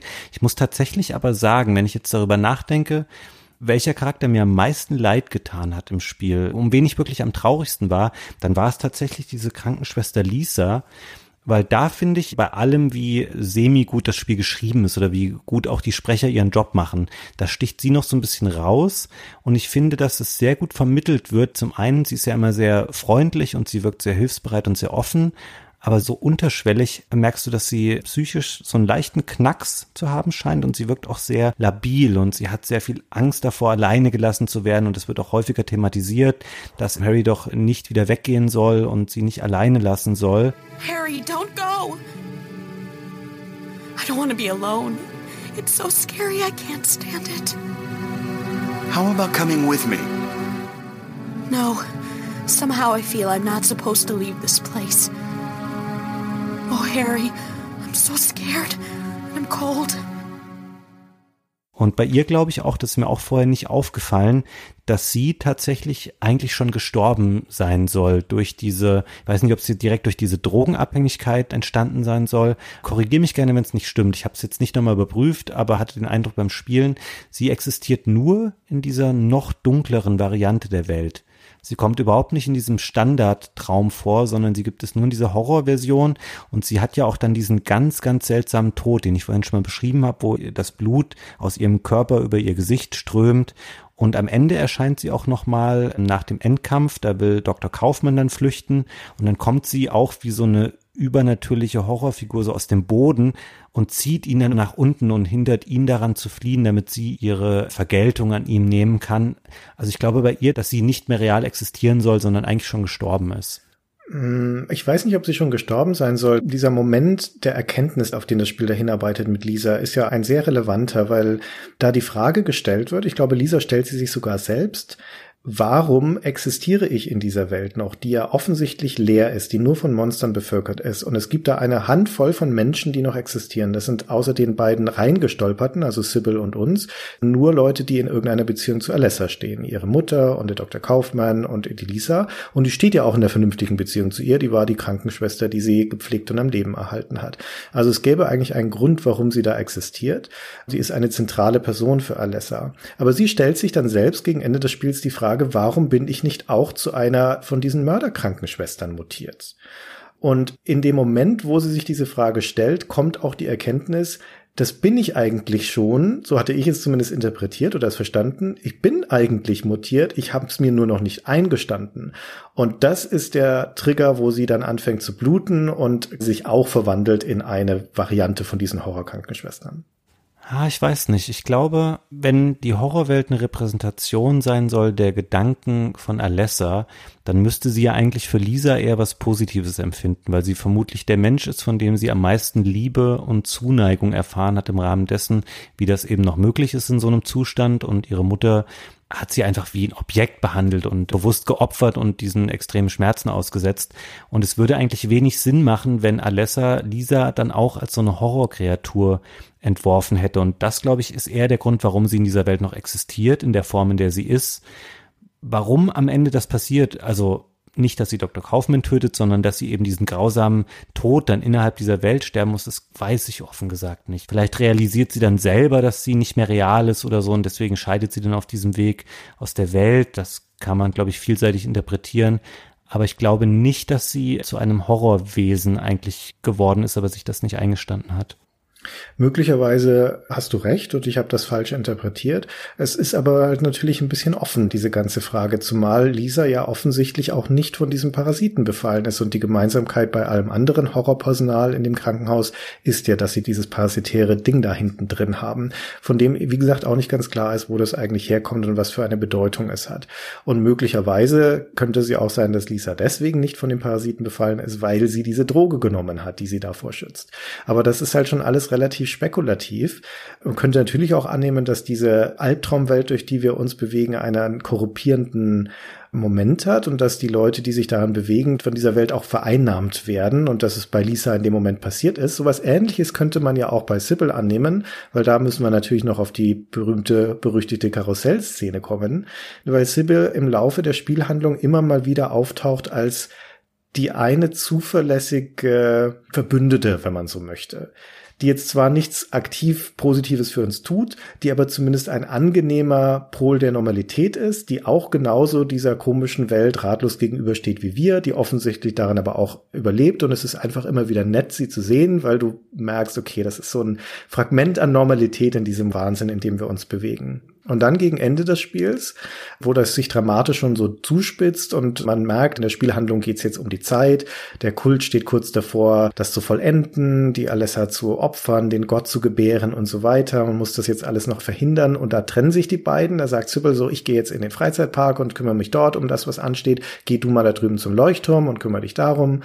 Dann geht man zum Leuchtturm, stellt fest, man ist zu spät, hetzt rüber zum Freizeitpark, um Sybil da noch zu helfen. Die hätte sich eigentlich längst melden sollen. Man hört nichts von ihr, was ist jetzt da los? Schnell, schnell rüber. Und dann ist man auch schon wieder in dieser Horrorwelt, in dieser Otherworld, also wo alles wieder aus Metall ist und seltsam aussieht und dieser Freizeitpark auch kein kohärentes Erscheinungsbild mehr hat, sondern du läufst vorbei an im Nichts schwebendem Riesenrad und einem Karussell und eine Verkaufsbude in solchen Dingen und steuerst zu auf ein altmodisches Karussell mit so Holzpferden drauf. Weiß nicht, ob es da einen Namen dafür gibt, aber du weißt, was ich meine. Ja, ja. ich habe auch gerade überlegt, wie das wohl heißt, aber wir wissen beide, was wir meinen wo sich so Pferde im Kreis drehen einfach. Genau. Und dort kommt es dann eben zu dieser Karussellszene. Fabian, ich überlasse es dir zu schildern, was da passiert.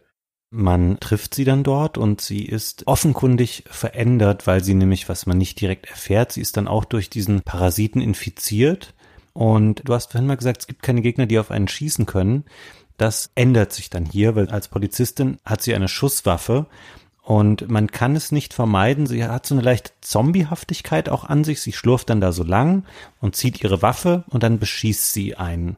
Und der initiale Reflex, das gebe ich jetzt auch gerne zu, ich habe es vergessen oder habe es damals definitiv nicht gemacht, ist, dass man sie natürlich bekämpft und versucht sie zu besiegen, weil man selber durch die Schüsse von ihr relativ stark verwundet wird und relativ schnell sterben kann, wenn man es nicht schafft, denen auszuweichen, indem man schnell hin und her läuft. Dann greift man sie natürlich an und will sie besiegen, damit man selber überlebt. Es gibt aber eine alternative Option, dass man sie heilen kann von diesem Parasiten. Dafür muss man aber was machen, was man dem Spiel gar nicht unbedingt zutraut. Man muss nämlich vorher einen optionalen Weg gehen und dieses Heilmittel selber herstellen. Und jetzt frage ich dich, Christian, wusstest du das, als du es das erste Mal gespielt hast, dass man Sybil in dieser sehr unschönen Szene retten kann, weil natürlich weiß man, mit ihr stimmt offenkundig was nicht und es passiert vielleicht auch nicht aus ihrem freien Willen heraus. Man muss sie aber jetzt bekämpfen und eigentlich auch töten, damit man selber überleben kann. Wie hast du dich da verhalten? Ich habe sie natürlich getötet. Das war ja auch die Dramatik dieser Situation, dass deine zuverlässigste Verbündete dir als Befallener gegenübersteht und du keine andere Wahl hast, als sie von ihrem Leid zu erlösen, wenn man so möchte. Und das auch noch auf diesem Karussell. Also ein Symbol steht für Heiterkeit, Ausgelassenheit und auch was Kindliches und ausgerechnet das wird der Schauplatz von so einem Duell. Sie setzt sich auch ab und zu auf so ein Pferd und lässt das Karussell rotieren, so verzerrten Orgeltönen. Also das ist alles so falsch, was da passiert. Und du kannst dann halt nicht anders, außer sie umzubringen. Und das war so ein tragischer Moment. Das hat mir so leid getan, dass sich mir das eingebrannt hat, weil ich dann ab diesem Moment allein war in der Welt. Ja, es ist auch diese Erkenntnis, dass die einzige, die noch irgendwie an meiner Seite steht, in diesem Moment von mir selbst von eigener Hand gefallen ist. Und ich behaupte, dass die Tatsache, dass man sie retten kann, was ja eine Kette von Dingen voraussetzt, die man weit vorher im Spiel gemacht haben muss. Da brauchst du einen Gegenstand dazu, so eine Glasflasche. Und normalerweise hat das Spiel eine sehr gute Symbolsprache, weil die Welt an sich ja relativ grau und düster ist und benutzbare Gegenstände aber eine sehr klare Farbigkeit haben. Das heißt, du hast in der Regel absolut kein Problem zu erkennen, wenn irgendwo ein nutzbarer Gegenstand rumliegt. Und diese Flasche ist die krasse Ausnahme. Die sieht voll so aus, als gehört sie zum Teil des Hintergrunds. Das heißt, du musst überhaupt erst mal auf den Gedanken kommen, dass du sie nehmen kannst. Du musst auf den richtigen Gedanken kommen, wo du sie anwenden kannst. Auch nicht sonderlich klar. Und dann in dieser Kampfszene mit ihr kannst du ja nicht einfach so dieses Heilmittel anwenden. Du musst sie so lange auf dich schießen lassen, bis ihr die Munition ausgeht. Dann wirft sie die Waffe weg und geht stattdessen in eine Art Strangulationsangriff über. Dann versucht sie dich zu erwürgen. Dann musst du sie von dir wegstoßen. Und nur in dem Moment, wenn dir das gelungen ist, kannst du dieses Heilmittel anwenden und dann wirst du es auf sie. Ich behaupte, da kommst du nicht drauf. Wenn du das Spiel nicht zehnmal gespielt hast oder einen Hinweis drauf bekommen hast, kannst du da eigentlich nicht drauf kommen. Es ist nicht mal so, dass ein Button-Prompt erscheint, wenn man das richtige Item hergestellt hat, um dir zu sagen, hier kannst du gerade was machen, sondern du musst dann in das Menü gehen, dort das Item auswählen und auf Use klicken.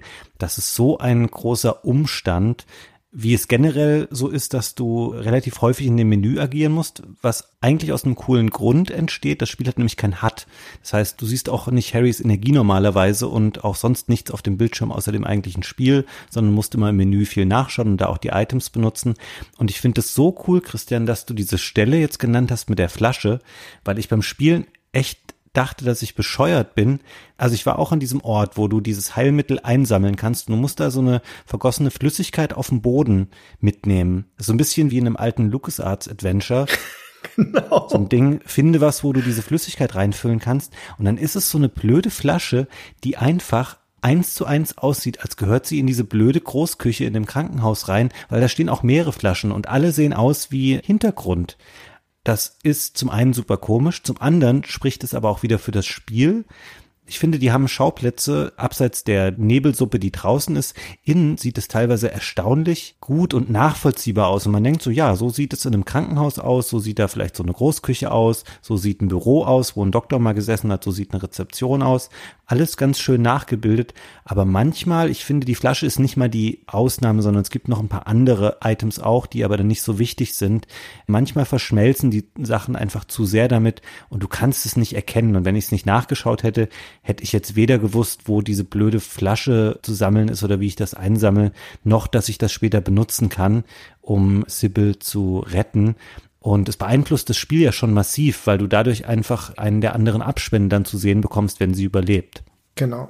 Also es gibt ja vier normale Enden und dann halt dieses etwas skurrile UFO-Ende, das du aber auch erst beim zweiten Durchspielen schaffen kannst, also nicht bei deinem ersten Durchgang. Und dieses beste Ende heißt auch offiziell Good Plus, also das ist noch besser als gut, was ja auch schon signalisiert, dass du da Dinge leisten musst, die schon etwas über das normale Maß hinausgehen und in diesem Fall halt auf diese Sachen kommen. Weil letztendlich, das finde ich eigentlich schon gut gemacht, ändert sich die gesamte Endsequenz, also der Bosskampf und auch die dazugehörige finale Erzählsequenz Endsequenz in Abhängigkeit von Dingen, die du vorher im Spiel gemacht oder nicht gemacht hast. Und vor allen Dingen das Personal, das da auftaucht, hängt davon ab, wen du eigentlich gerettet hast. Die Sybil zum Beispiel, wenn du die jetzt erschießt auf dem Karussell, dann taucht sie am Ende des Spiels nicht mehr auf. Das gute Plusende ist eines, wo Sybil überleben muss und da kommt sie dann auch in der Endsequenz vor. Genauso der Dr. Kaufmann, den trifft man später im Spiel auch nochmal und auch wieder in einer Situation, wo man ihn rettet. Auch das kann man einfach sein lassen. Da kann man auch einfach vorbeilaufen, dann taucht er am Ende nicht auf und auch dadurch verändert sich das, was dann passiert. Und auch der finale Bosskampf verändert sich, je nachdem, wer da teilnimmt an dieser ganzen Endsequenz. Hm. Wenn er auftaucht, hat er auch eine Flüssigkeit dabei, die er dann auf den Dämon werfen kann. Dadurch verändert sich, was mit Alessa geschieht und auch der letzte Kampf, wie du eben schon sagtest. Und finde es da ganz interessant, weil Dr. Kaufmann, er wendet sich ja dann ab von dem Kult und er möchte das eigentlich nicht mehr. Man trifft ihn in so einem Büro wieder, wo so ein Monster auf ihm liegt, das man dann besiegen muss, damit er überleben kann.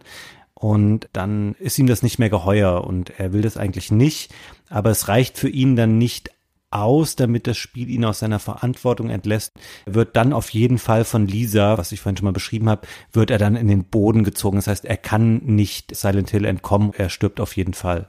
Also er ist auf jeden Fall verdammt, das stimmt, aber er ist trotzdem am Schluss unabsichtlich, weil er ja auch gar nicht voraussieht, was da passiert, ein Agent des Guten, weil er Alessa dadurch ja, rettet ist das falsche Wort, aber zumindest von dem Dämon befreit, indem er dieses Mittel auf sie wirft und das zwingt diesen Gott, diesen Dämon, der herangewachsen ist in Alessa, aus ihr heraus, so dass der sich von ihr trennt und dann zum Endboss wird in diesem Szenario. Für Alessa endet es trotzdem nicht gut, also so oder so ist sie am Ende ihrer Kräfte, aber in den guten Enden endet es damit, dass Harry entkommt, bestenfalls mit Sybil gemeinsam und ein neues Baby mit hinausnimmt aus diesem ganzen Albtraum. Also dass ein neuer Same gesät wurde, dass das Ganze letztendlich in einem frischen Leben, einem neuen Anfang kulminiert. Und das ist das Versöhnlichste, was das Spiel uns anbietet. Und das geht auf der anderen Seite der Skala zu dem schlechten Ende, wo nicht nur alles stirbt, alles drauf geht, sondern sogar unser Protagonist am Ende tot in seinem Auto liegt. Also wir haben es ja vorhin schon gesagt, das, was da nahe liegt, ist, dass er das Ganze nur geträumt hat und dass es seine letzten Gedanken waren. Hm. Also Kanon müsste ja eigentlich das Good Plus Ending sein, weil das Baby, was sie am Ende mitnehmen, das ist doch die Hauptdarstellerin in Silent Hill 3 dann. Genau, die Heather. Genau, also sie kann nur dann existieren, wenn er sie da gerettet hat. Ich finde auch an sich, man merkt es auch daran, wie lange wir jetzt über die Story und die Figuren geredet haben, dass das schon ein echt gelungenes Element des Spiels ist. Es gibt viel Potenzial darüber nachzudenken und es ist für mich was, wo ich sagen würde, dass es auf jeden Fall auch über spielerische Schwächen für mich hinweg täuscht. Weil wenn ich dir jetzt sagen müsste, wie hat mir das Spiel an sich in seinen Mechaniken gefallen? Wir haben viel darüber gesprochen, was man macht, nämlich du viel schießen und ich viel um Gegner drumherum laufen.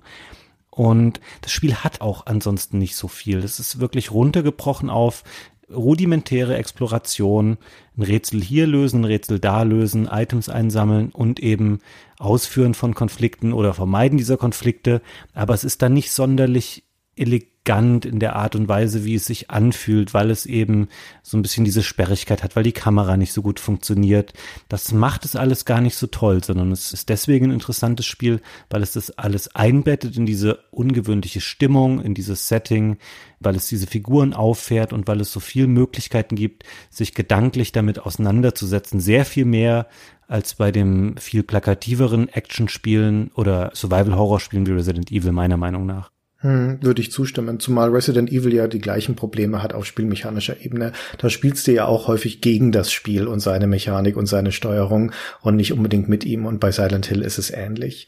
Also ich stimme all dem zu, was du gesagt hast. Die zentralen Elemente, die Silent Hill herausheben und zu Recht zu so einem Klassiker machen, sind auf der einen Seite die Atmosphäre, also all das, was in seiner Geschichte angelegt ist, all das, wie es diese Stimmung schafft in dieser ungewöhnlichen, unheilvollen Stadt, dieses Urverbrechen, das da zugrunde liegt, diese Misshandlung von Alessa, das ist schon sehr interessant, sich durch dieses Spiel zu bewegen. Es ist nicht wirklich gruselig, wie ich schon sagte, aber oft irritierend, teilweise verstörend, häufig spannend, auch dann, wenn es unter Zeitdruck ist oder wenn man gerade schwierige Kämpfe zu bewältigen hat. Das funktioniert sehr gut. Und eine andere Geschichte, die wir noch zu wenig gewürdigt haben, Fabian, ist die Inszenierung des Spiels. Und zwar vor allen Dingen auf der Ebene von Grafik und Sound. Ja, das wollte ich jetzt gerade machen, weil das trägt für mich auch ganz viel zu der Stimmung bei, vor allen Dingen was Akira Yamaoka gemacht hat mit dem Sound. Der hat die ganze Verantwortung für alles an sich gerissen, also für die Musik des Spiels, für die Soundeffekte, für die Abmischung. Der hat das im Alleingang gemacht und es ist so interessant, wie dissonant das Spiel über weite Strecken ist. Also das Spiel hat eigentlich kaum klassische Musik. Es hat ganz viele Soundteppiche aus metallischen Geräuschen, aus diesem Rauschen, was das Radio kreiert, diese unmenschlichen Laute, die die Monster machen, Schrittgeräusche von Harry, Sachen, die man in der Ferne hört, die Sirene, die immer anfängt zu heulen, wenn sich die Welt in diese noch dunklere Variante verkehrt. Das funktioniert in der Summe einfach so gut und wenn es dann mal Musik gibt, dann sind es auch recht seltsame Synthi-Sounds, die dann da zusammengemischt werden. Da hat er wirklich was geschaffen, was in seiner Art so vorher nicht da war. Und was auch, ich finde, wenige andere Spiele haben das so konsequent später gemacht, dass sie auf so eine individuelle und abgefahrene musikalische Unterstützung gebaut haben. Ja, du kannst kaum von Musik sprechen. Das sind, wie du schon sagtest, häufig so Klangcollagen und Soundteppiche, die aber trotzdem sehr gut funktionieren in ihrer Dramatik. Ab und zu sind es aber auch Musikstücke. Zum Beispiel das Musikstück aus dem Intro. Ich liebe es. Das ist toll. Das ist auch ungewöhnlich, finde ich. Aber ein schönes Stück, das hören wir mal kurz an.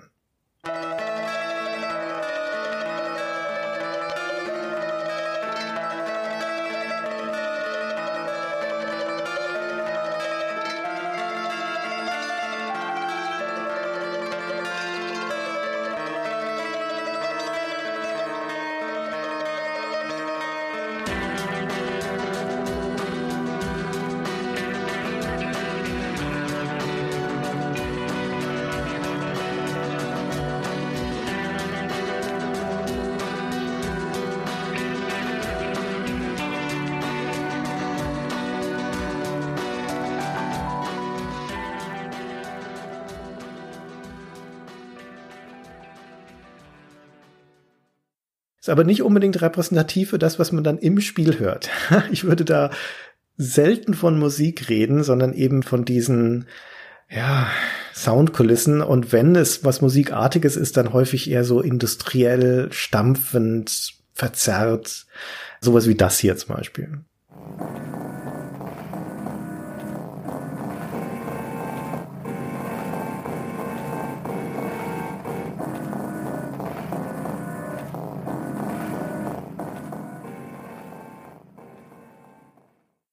Aber das passt halt einfach wunderbar. Das Spiel profitiert so grandios von seiner Soundkulisse, die auch so wichtig ist, weil eben vieles in dem Spiel über Sound funktioniert. Allein schon diese Störgeräusche, die die Annäherung signalisieren. Und weil dir so oft die Sicht geraubt oder eingeschränkt ist durch den Nebel, durch die Dunkelheit, kann diese Soundkulisse umso mehr wirken. Hm. Es gibt ja die ganz schöne Geschichte dazu, dass bei einer ersten Präsentation intern bei Konami das Spiel gezeigt wurde, Vertretern der Firma, die nicht in die Entwicklung involviert waren und die dachten schlicht, es sei kaputt, sein Fehler. Das soll nicht so sein, das kann nicht die Musik und das können nicht die Soundeffekte sein, die dahin sollen. Und er musste dann erklären, dass das bewusst alles so konzipiert war, weil es so gegen das Gewohnte läuft, was man sonst in Spielen zu hören bekommen hat und es ist wirklich zermürbend, es ist anstrengend, es ist nicht schön, sondern es unterstützt einfach den Effekt, den das Spiel beim Spieler auslösen möchte.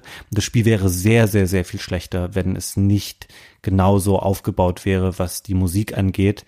Und teilweise auch, muss ich sagen, 20 Jahre später noch, was die Grafik angeht. Natürlich hat es eklatante technische Schwächen, die es kaschieren muss, die es aber ganz gut macht. Aber es gibt auch Sachen, wo ich heute noch sage, der Lensflare-Effekt, den die Lampe zum Beispiel macht, die Harry trägt, das sieht irgendwie einfach cool aus. Ich gucke mir das gerne an, gerade in engeren Räumen, wo man ihn größer sieht, diesen kleinen Lichtkegel, die die Lampe macht und du siehst dann hier und da auch mal kleine Details, da steht ein Bild auf einem Tisch oder so. Das ist einfach sehr stimmig gemacht mit einem großen Verständnis für Ästhetik, für coole Kamerawinkel, auch dann, wenn das Spiel mal bewusst die Kamera in die Hand nimmt und sagt, ich zeige mal eine Stelle aus einer ungewöhnlichen Perspektive. Da hat jemand dran gesessen, der wirklich ein Verständnis für Bilder hatte und für Stimmungen, die Bilder transportieren sollen. Bin ich vollkommen bei dir. Das Set-Design ist hervorragend in dem Spiel.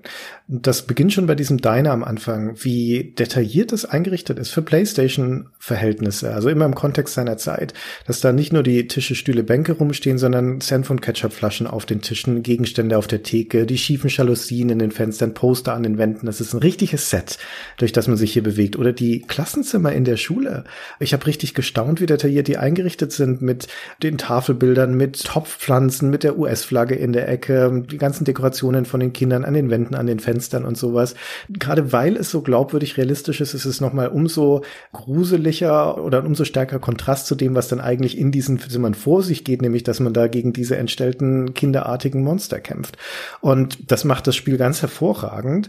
Es spielt ja auch manchmal mit den Proportionen. Ist dir das aufgefallen, Fabian, wie breit die Straßen in Silent Hill sind? Ich finde es richtig anstrengend das normale Gefühl als Spieler ist oft so, ich komme in eine Welt raus und ich möchte die verstehen und ich möchte die erschließen können und ich möchte mal über die Straße laufen, gucken, was ist links und was ist rechts. Und in Silent Hill ist das gefühlt einfach eine 13 Meter breite Straße. Das ist eine Autobahn. Ja, genau. Es ist wie eine Autobahn in der Kleinstadt und es fühlt sich so weit an und so ermüdend, dass du denkst, nee, ich möchte verstehen und ich möchte wissen, wo ich unterwegs bin und du denkst so, nein, es ist eine Welt, die möchte mich nicht haben oder die möchte von mir auch nicht erkundet werden, weil sie bekämpft mich quasi so indirekt und ich kann es gerade nicht besser in Worte fassen, aber es ist einfach, es schlaucht einen beim Spielen. Ja, das stimmt. Sobald du von dem Gehsteig auf die Straße gehst, tauchst du ein in diese Nebelsuppe, wo dann teilweise halt auch wirklich gar nichts mehr zu sehen ist außer Nebel.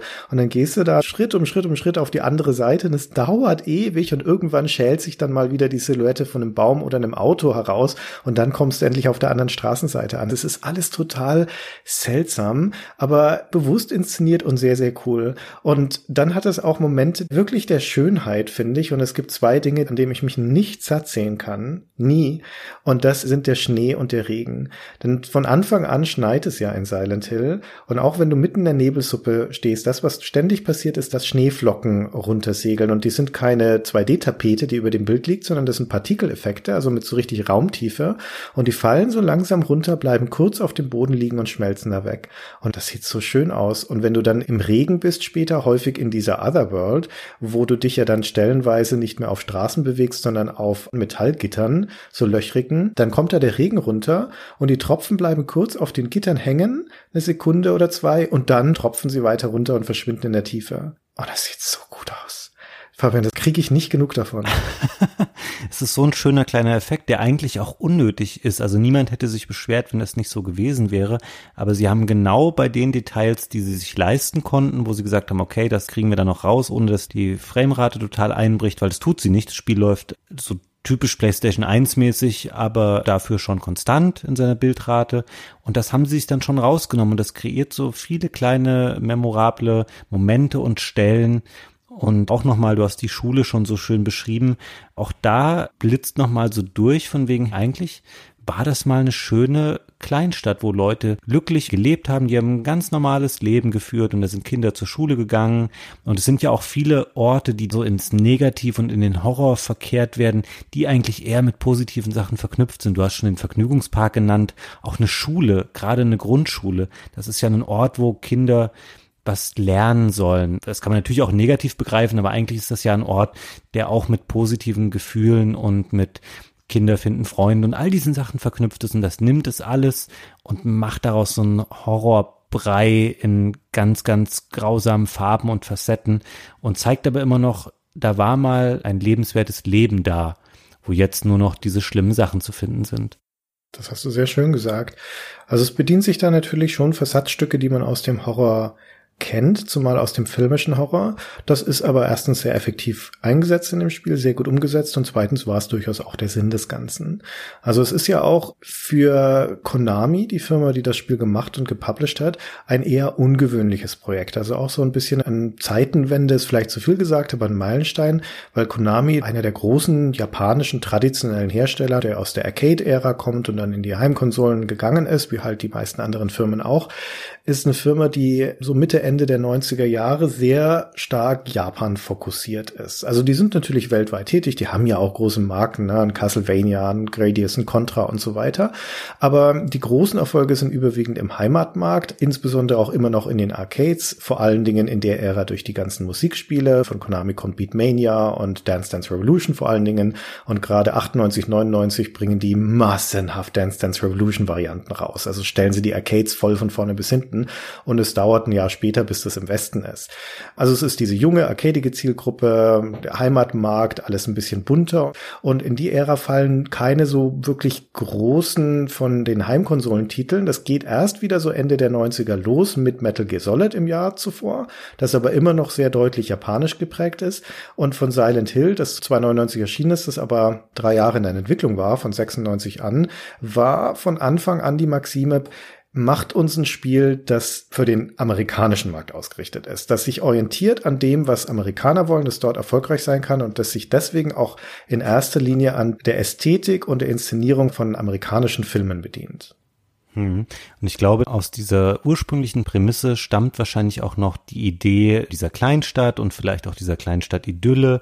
All das ist darin noch verwurzelt, aber im Verlauf der Entwicklung hat da dann, glaube ich, eine Abkehr einfach stattgefunden von dem, was ursprünglich mal gedacht war, so einen Horror-Blockbuster zu machen für den westlichen Markt, vielleicht auch so mit einem Auge auf Resident Evil schielend. Und das Team, was es gemacht hat intern, dieses Team Silent, das war ja auch eher so ein Konglomerat aus, ich sage jetzt mal so Misfits bei Konami, Leuten, die vorher nicht richtig Fuß fassen konnten oder nicht so ihre Ideen umsetzen konnten. Und die hatten dann diesen Auftrag, dieses Spiel zu machen und im Verlauf der Monate und Jahre ist das Spiel dann, glaube ich, immer mehr zu diesem sehr schrägen, sehr eigenwilligen Horrorspiel geworden, Konami hat es, glaube ich, deswegen dann trotzdem durchgewunken, weil erste öffentliche Präsentationen auf einer E3 oder dann auch eine Demo, die in Japan Metal Gear beilag, weil die extrem gut angenommen wurden. Ich glaube aber, die haben einen bestimmten Kampf dafür führen müssen, dieses Spiel so entwickeln zu dürfen, von dem ursprünglichen Auftrag, nämlich ein Spiel zu machen, was sich an den westlichen Markt richtet und den Konventionen und Erwartungen westlicher Spieler entspricht, war es ja irgendwann total weit weg. Mhm. Also es ist von seiner ganzen Anmutung und der Kulisse und der Szenerie und sowas immer noch westlich genug. Von der Art und Weise, wie die Erzählung da aber stattfindet, von dem konfusen Intro angefangen, über die andauernde Weigerung des Spiels, vernünftige Informationen zum Handlungsfortschritt rauszugeben, das ist, finde ich, sehr japanisch. Dieses sehr stark angedeutete, die Art und Weise, wie die Figuren inszeniert sind und sowas, das hat sich definitiv von einer westlichen Art von Erzählung dann wieder entfernt.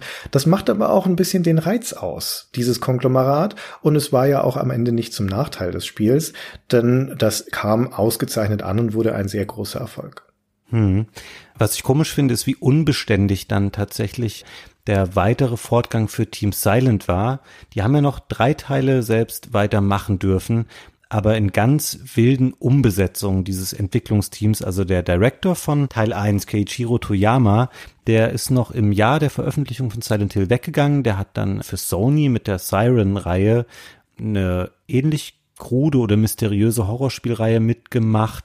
Und dann haben einfach Leute mal die Rollen getauscht innerhalb des Teams und dann haben die noch Silent Hill 2 gemacht und 3 und dann noch Silent Hill 4 The Room. Und dann irgendwann hat Konami gesagt, nö, das Team lösen wir jetzt mal auf. Und alle späteren Spiele wurden dann von anderen Teams gemacht, obwohl die Qualität meiner Meinung nach zumindest erstmal ja noch bergauf ging. Also Silent Hill 2 gilt ja heute noch als einer der allergrößten Meilensteine im Survival-Horror-Genre, was ich auch unterschreiben würde, wobei ich das bei weitem jetzt nicht mehr so präsent habe, weil ich das nur kurz nochmal angespielt habe jetzt. Ich erinnere mich noch dran, dass ich zu Erscheinen auch Teil 4 gespielt habe, The Room, und irgendwas stimmte da schon nicht mehr damit. Das war bei weitem nicht mehr so ein gutes Spiel die haben binnen weniger Jahre tatsächlich irgendwie so ein bisschen ihren Faden verloren oder ihren Weg und ihre Vision. Und was danach dann aus der Serie wurde, da gibt's ein, zwei positive Ausreißer, aber im Großen und Ganzen ging das ziemlich den Bach leider runter dann. Ja, das The Room ist noch ein vergleichsweise polarisierendes Spiel, meiner Erinnerung nach. Es gibt genügend Leute, die es auch sehr mögen und andere, die damit nichts anfangen können. Aber es hat jedenfalls nicht mehr diese konsistente Qualität der Vorgänger. Aber ich würde auch sagen, dass bis einschließlich The Room bis 2004 die Serie eigentlich relativ konstant auf hohem Niveau sich etabliert hat als eine der wichtigsten Horrorserien neben Resident Evil, die wichtigste eigentlich. Und dann kommt ja dann auch von 2004 auf 2005 so eine Genre-Wasserscheide, so eine gezeigte Zeitenwende, wo dann Resident Evil 4 rauskommt und ab jetzt sind das Actionspiele. Ja, und nicht mehr diese langsamen Spiele, die wir vorher noch haben. Und die anderen Silent Hill Spiele, die danach kommen, wie du schon zu Recht sagtest, die sind ja nicht mehr Konami intern, die sind ja in der Regel von Third-Party-Entwicklern entwickelt, also Auftragsarbeiten. Und ich habe manchmal das Gefühl, dass das so ein bisschen eine Art Fanfiction ist, dass da irgendwelche externen Entwickler gepitcht haben, darum ein Silent Hill-Spiel machen zu dürfen und dass Konami dann großzügig gesagt hat, ja, macht mal und dann kam halt oft Halbgares raus. Das mag komplett falsch sein, ja. Das ist jetzt nur meine Interpretation von dem Ganzen. Ich kenne die tatsächlich ganz gut, diese Spiele, weil ich immer in der Hoffnung, dass da mal wieder ein richtig tolles dabei sein würde, die alle gespielt habe. Und es gibt die Sachen, die Climax gemacht hat. Also generell haben vieles davon dann eher westliche Studios gemacht. Da ist noch manches Gute darunter. Zum Beispiel auch, es gibt so ein recht eigenständiges Remake von Teil 1 auch mit dem Untertitel Shattered Memories, was zuerst für die Wii kam. Das passt schon. Aber so Sachen, die dann Studios gemacht haben wie Double Helix oder Vatra Games, die verkennen so offensichtlich, was die Serie mal gut gemacht hat oder was die ausgezeichnet hat. Ich erinnere mich noch dran, als ich Silent Hill Homecoming gespielt habe. Und das hat so richtige unangenehme Splatter. Elemente, so Foltersequenzen mit einer Bohrmaschine und solche Sachen. Also eins davon wurde auch beschlagnahmt dann in der ungeschnittenen Version. Von dieser super plakativen, offenen Gewaltdarstellung. Da war Teil 1 ja ganz weit weg und das hat alles nicht mehr funktioniert und keiner hat es mehr so richtig leider später auf die Reihe bekommen und leider wie bei vielen Sachen, die Konami in den letzten Jahren, also es ist ja echt schon lange so, dass sie so ein bisschen auf dem absteigenden Ast sind, was klassische Videospiele angeht. Da haben die viele Fehler auch gemacht dann und irgendwann sollte es ja mal das große Comeback geben unter der Leitung von Kojima. mit Benicio del Toro. Genau, die wollten mal einen neunten Teil zusammen machen von Silent Hill und es gab dann diese Demo für die PS4 namens PT für Playable Teaser und dann zerfiel diese Beziehung zwischen Kojima und Konami. Das PT oder Silent Hill wurde nicht mehr weiterverfolgt, das Projekt wurde eingestellt und heute sind wir an dem Punkt, das ist ganz interessant, Christian, dass wir jetzt gerade diesen Podcast aufnehmen, weil jetzt vor wenigen Tagen, wir befinden uns jetzt im Oktober 2019, hat Konami auf einer Messe in, ich glaube, Las Vegas gezeigt, wie sie sich die Zukunft von Silent Hill vorstellen. Weißt du, was es ist? Nee. Ein Match-3-Spiel für Mobile? Es sind so Slot-Machines. Also so Glücksspielautomaten, wo auf dem Bildschirm dann so Sequenzen aus Silent Hill Spielen ablaufen, aber es sind im Grunde genommen komplett verdummende Geldschluckmaschinen. Da gab's doch aber schon mal eins. In 2015 ist schon so ein Pachinko-Automat in Japan erschienen mit Silent Hill-Thema. Also scheinbar finanziell lohnt sich das wohl, aber man tritt da schon ein Stück Videospielgeschichte leider mit Füßen und wir befinden uns da in so einem schnelllebigen Medium, weil auch das erste Silent Hill, das ist dieses Jahr 20 Jahre alt geworden. Und da sind so viele Spiele erschienen, das hat sich so stark gewandelt und jetzt sind wir an einem Punkt, wo es sich für Slotmaschinen scheinbar nur noch eignet. Das ist ganz schade, sowas zu sehen, weil das erste Silent Hill, von dem wir sprachen, ich habe eingangs erwähnt, dass ich wenig Begeisterung für die Idee hatte, das jetzt nochmal zu spielen, weil ich auch ein bisschen mich an viele unangenehme Sachen erinnert habe. Aber ich bereue es jetzt auch nicht und ich verstehe, warum es ein wichtiges Spiel ist und warum es auch für uns total besprechenswert war für Super Stay Forever, weil es eben viele Sachen auch ganz besonders macht und finde auch, dass diese Schablone, die Silent Hill dann aufgezeigt hat als Alternative zu Resident Evil, wenige andere Spiele haben das so interessant später kopieren können oder einen ähnlichen Status für sich erlangt in so einer Außergewöhnlichkeit, wie das erste Silent Hill das gemacht hat. Stimmt. Fabian, fühlst du dich jetzt befreit? Ist dieser Knoten geplatzt? Also ein bisschen schon, ehrlich gesagt. Und das Positive, was ich jetzt noch mitnehme für die Zukunft daraus, ist, dass ich auf jeden Fall den zweiten Teil nochmal spielen will. Da gibt es so eine Enhanced Edition für PC, wo Leute das ganz toll für moderne Systeme zurecht gemoddet haben. Das werde ich jetzt nochmal spielen und mich ein bisschen mit den alten Teilen nochmal auseinandersetzen. Und es war eine für mich ganz effektive Konfrontationstherapie. Wobei ich, ich sage es jetzt nochmal, damit es nicht wie so ein Widerspruch zu meinem Einstieg klingt. Spielmechanisch es ist nicht das beste Spiel. Es ist nicht mal ein bemerkenswertes Spiel. Es sind einzelne andere Facetten der Inszenierung, der Geschichte, der Stimmung, die zeichnen das Spiel für mich aus. Ansonsten finde ich es wenig bemerkenswert, spielerisch. Ja, ja, das ist ein harsches Urteil, das du da fällst. Ich kann es nachvollziehen, wo es herkommt, aber nichtsdestotrotz würde ich durchaus sagen, dass das ein Spiel ist, das man gut noch spielen kann, auch heute noch. Und das trotz seiner Sperrigkeit von seiner Atmosphäre und der Faszination wenig eingebüßt hat. Und Silent Hill 2, also wenn du das nochmal spielst, dann musst du natürlich hier auch was drüber erzählen, weil ich schon denken würde, dass sowohl der zweite als auch der dritte Teil, vielleicht sogar der vierte potenzielle Themen für Super Stay Forever wären. Vielleicht jetzt nicht gleich als nächstes nächste Folge. Aber Silent Hill 2, ja, das nimmt ja das, was in Silent Hill angelegt ist und setzt da in vielerlei Hinsicht nochmal eine Schippe oben drauf. Das ist jetzt Folge 24, vielleicht in 24 Folgen dann wieder mit Silent Hill 2. Ich schreibe mir das mal auf, Christian. Gibt es irgendwie eine symbolische Zahl, die mit Silent Hill verbunden ist? So eine Horrorzahl? Ja, weiß ich nicht. No. In unserer 666. Folge. weiß nicht, ob wir beide das machen, unsere Kinder dann vielleicht, Christian, bis dahin. Das werden wir vielleicht nicht mehr erleben. Ja, wer weiß.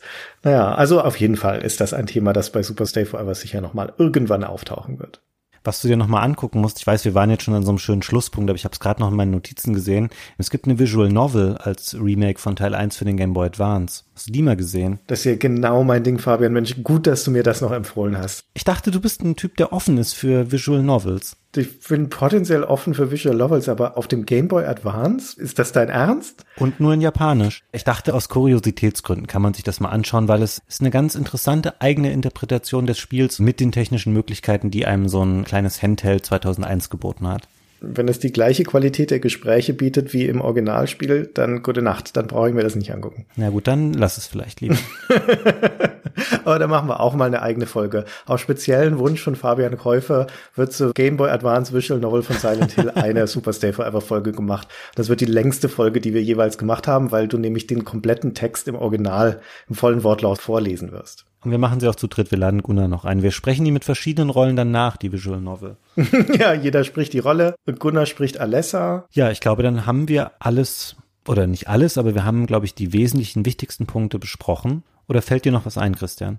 Nee, an dieser Stelle machen wir wieder die berühmte Übergabe. Jetzt haben wir genug dazu gesagt, was wir zu Silent Hill zu sagen hatten. Jetzt sind wir gespannt, was ihr zu dem Spiel denkt, was eure Erinnerungen daran sind.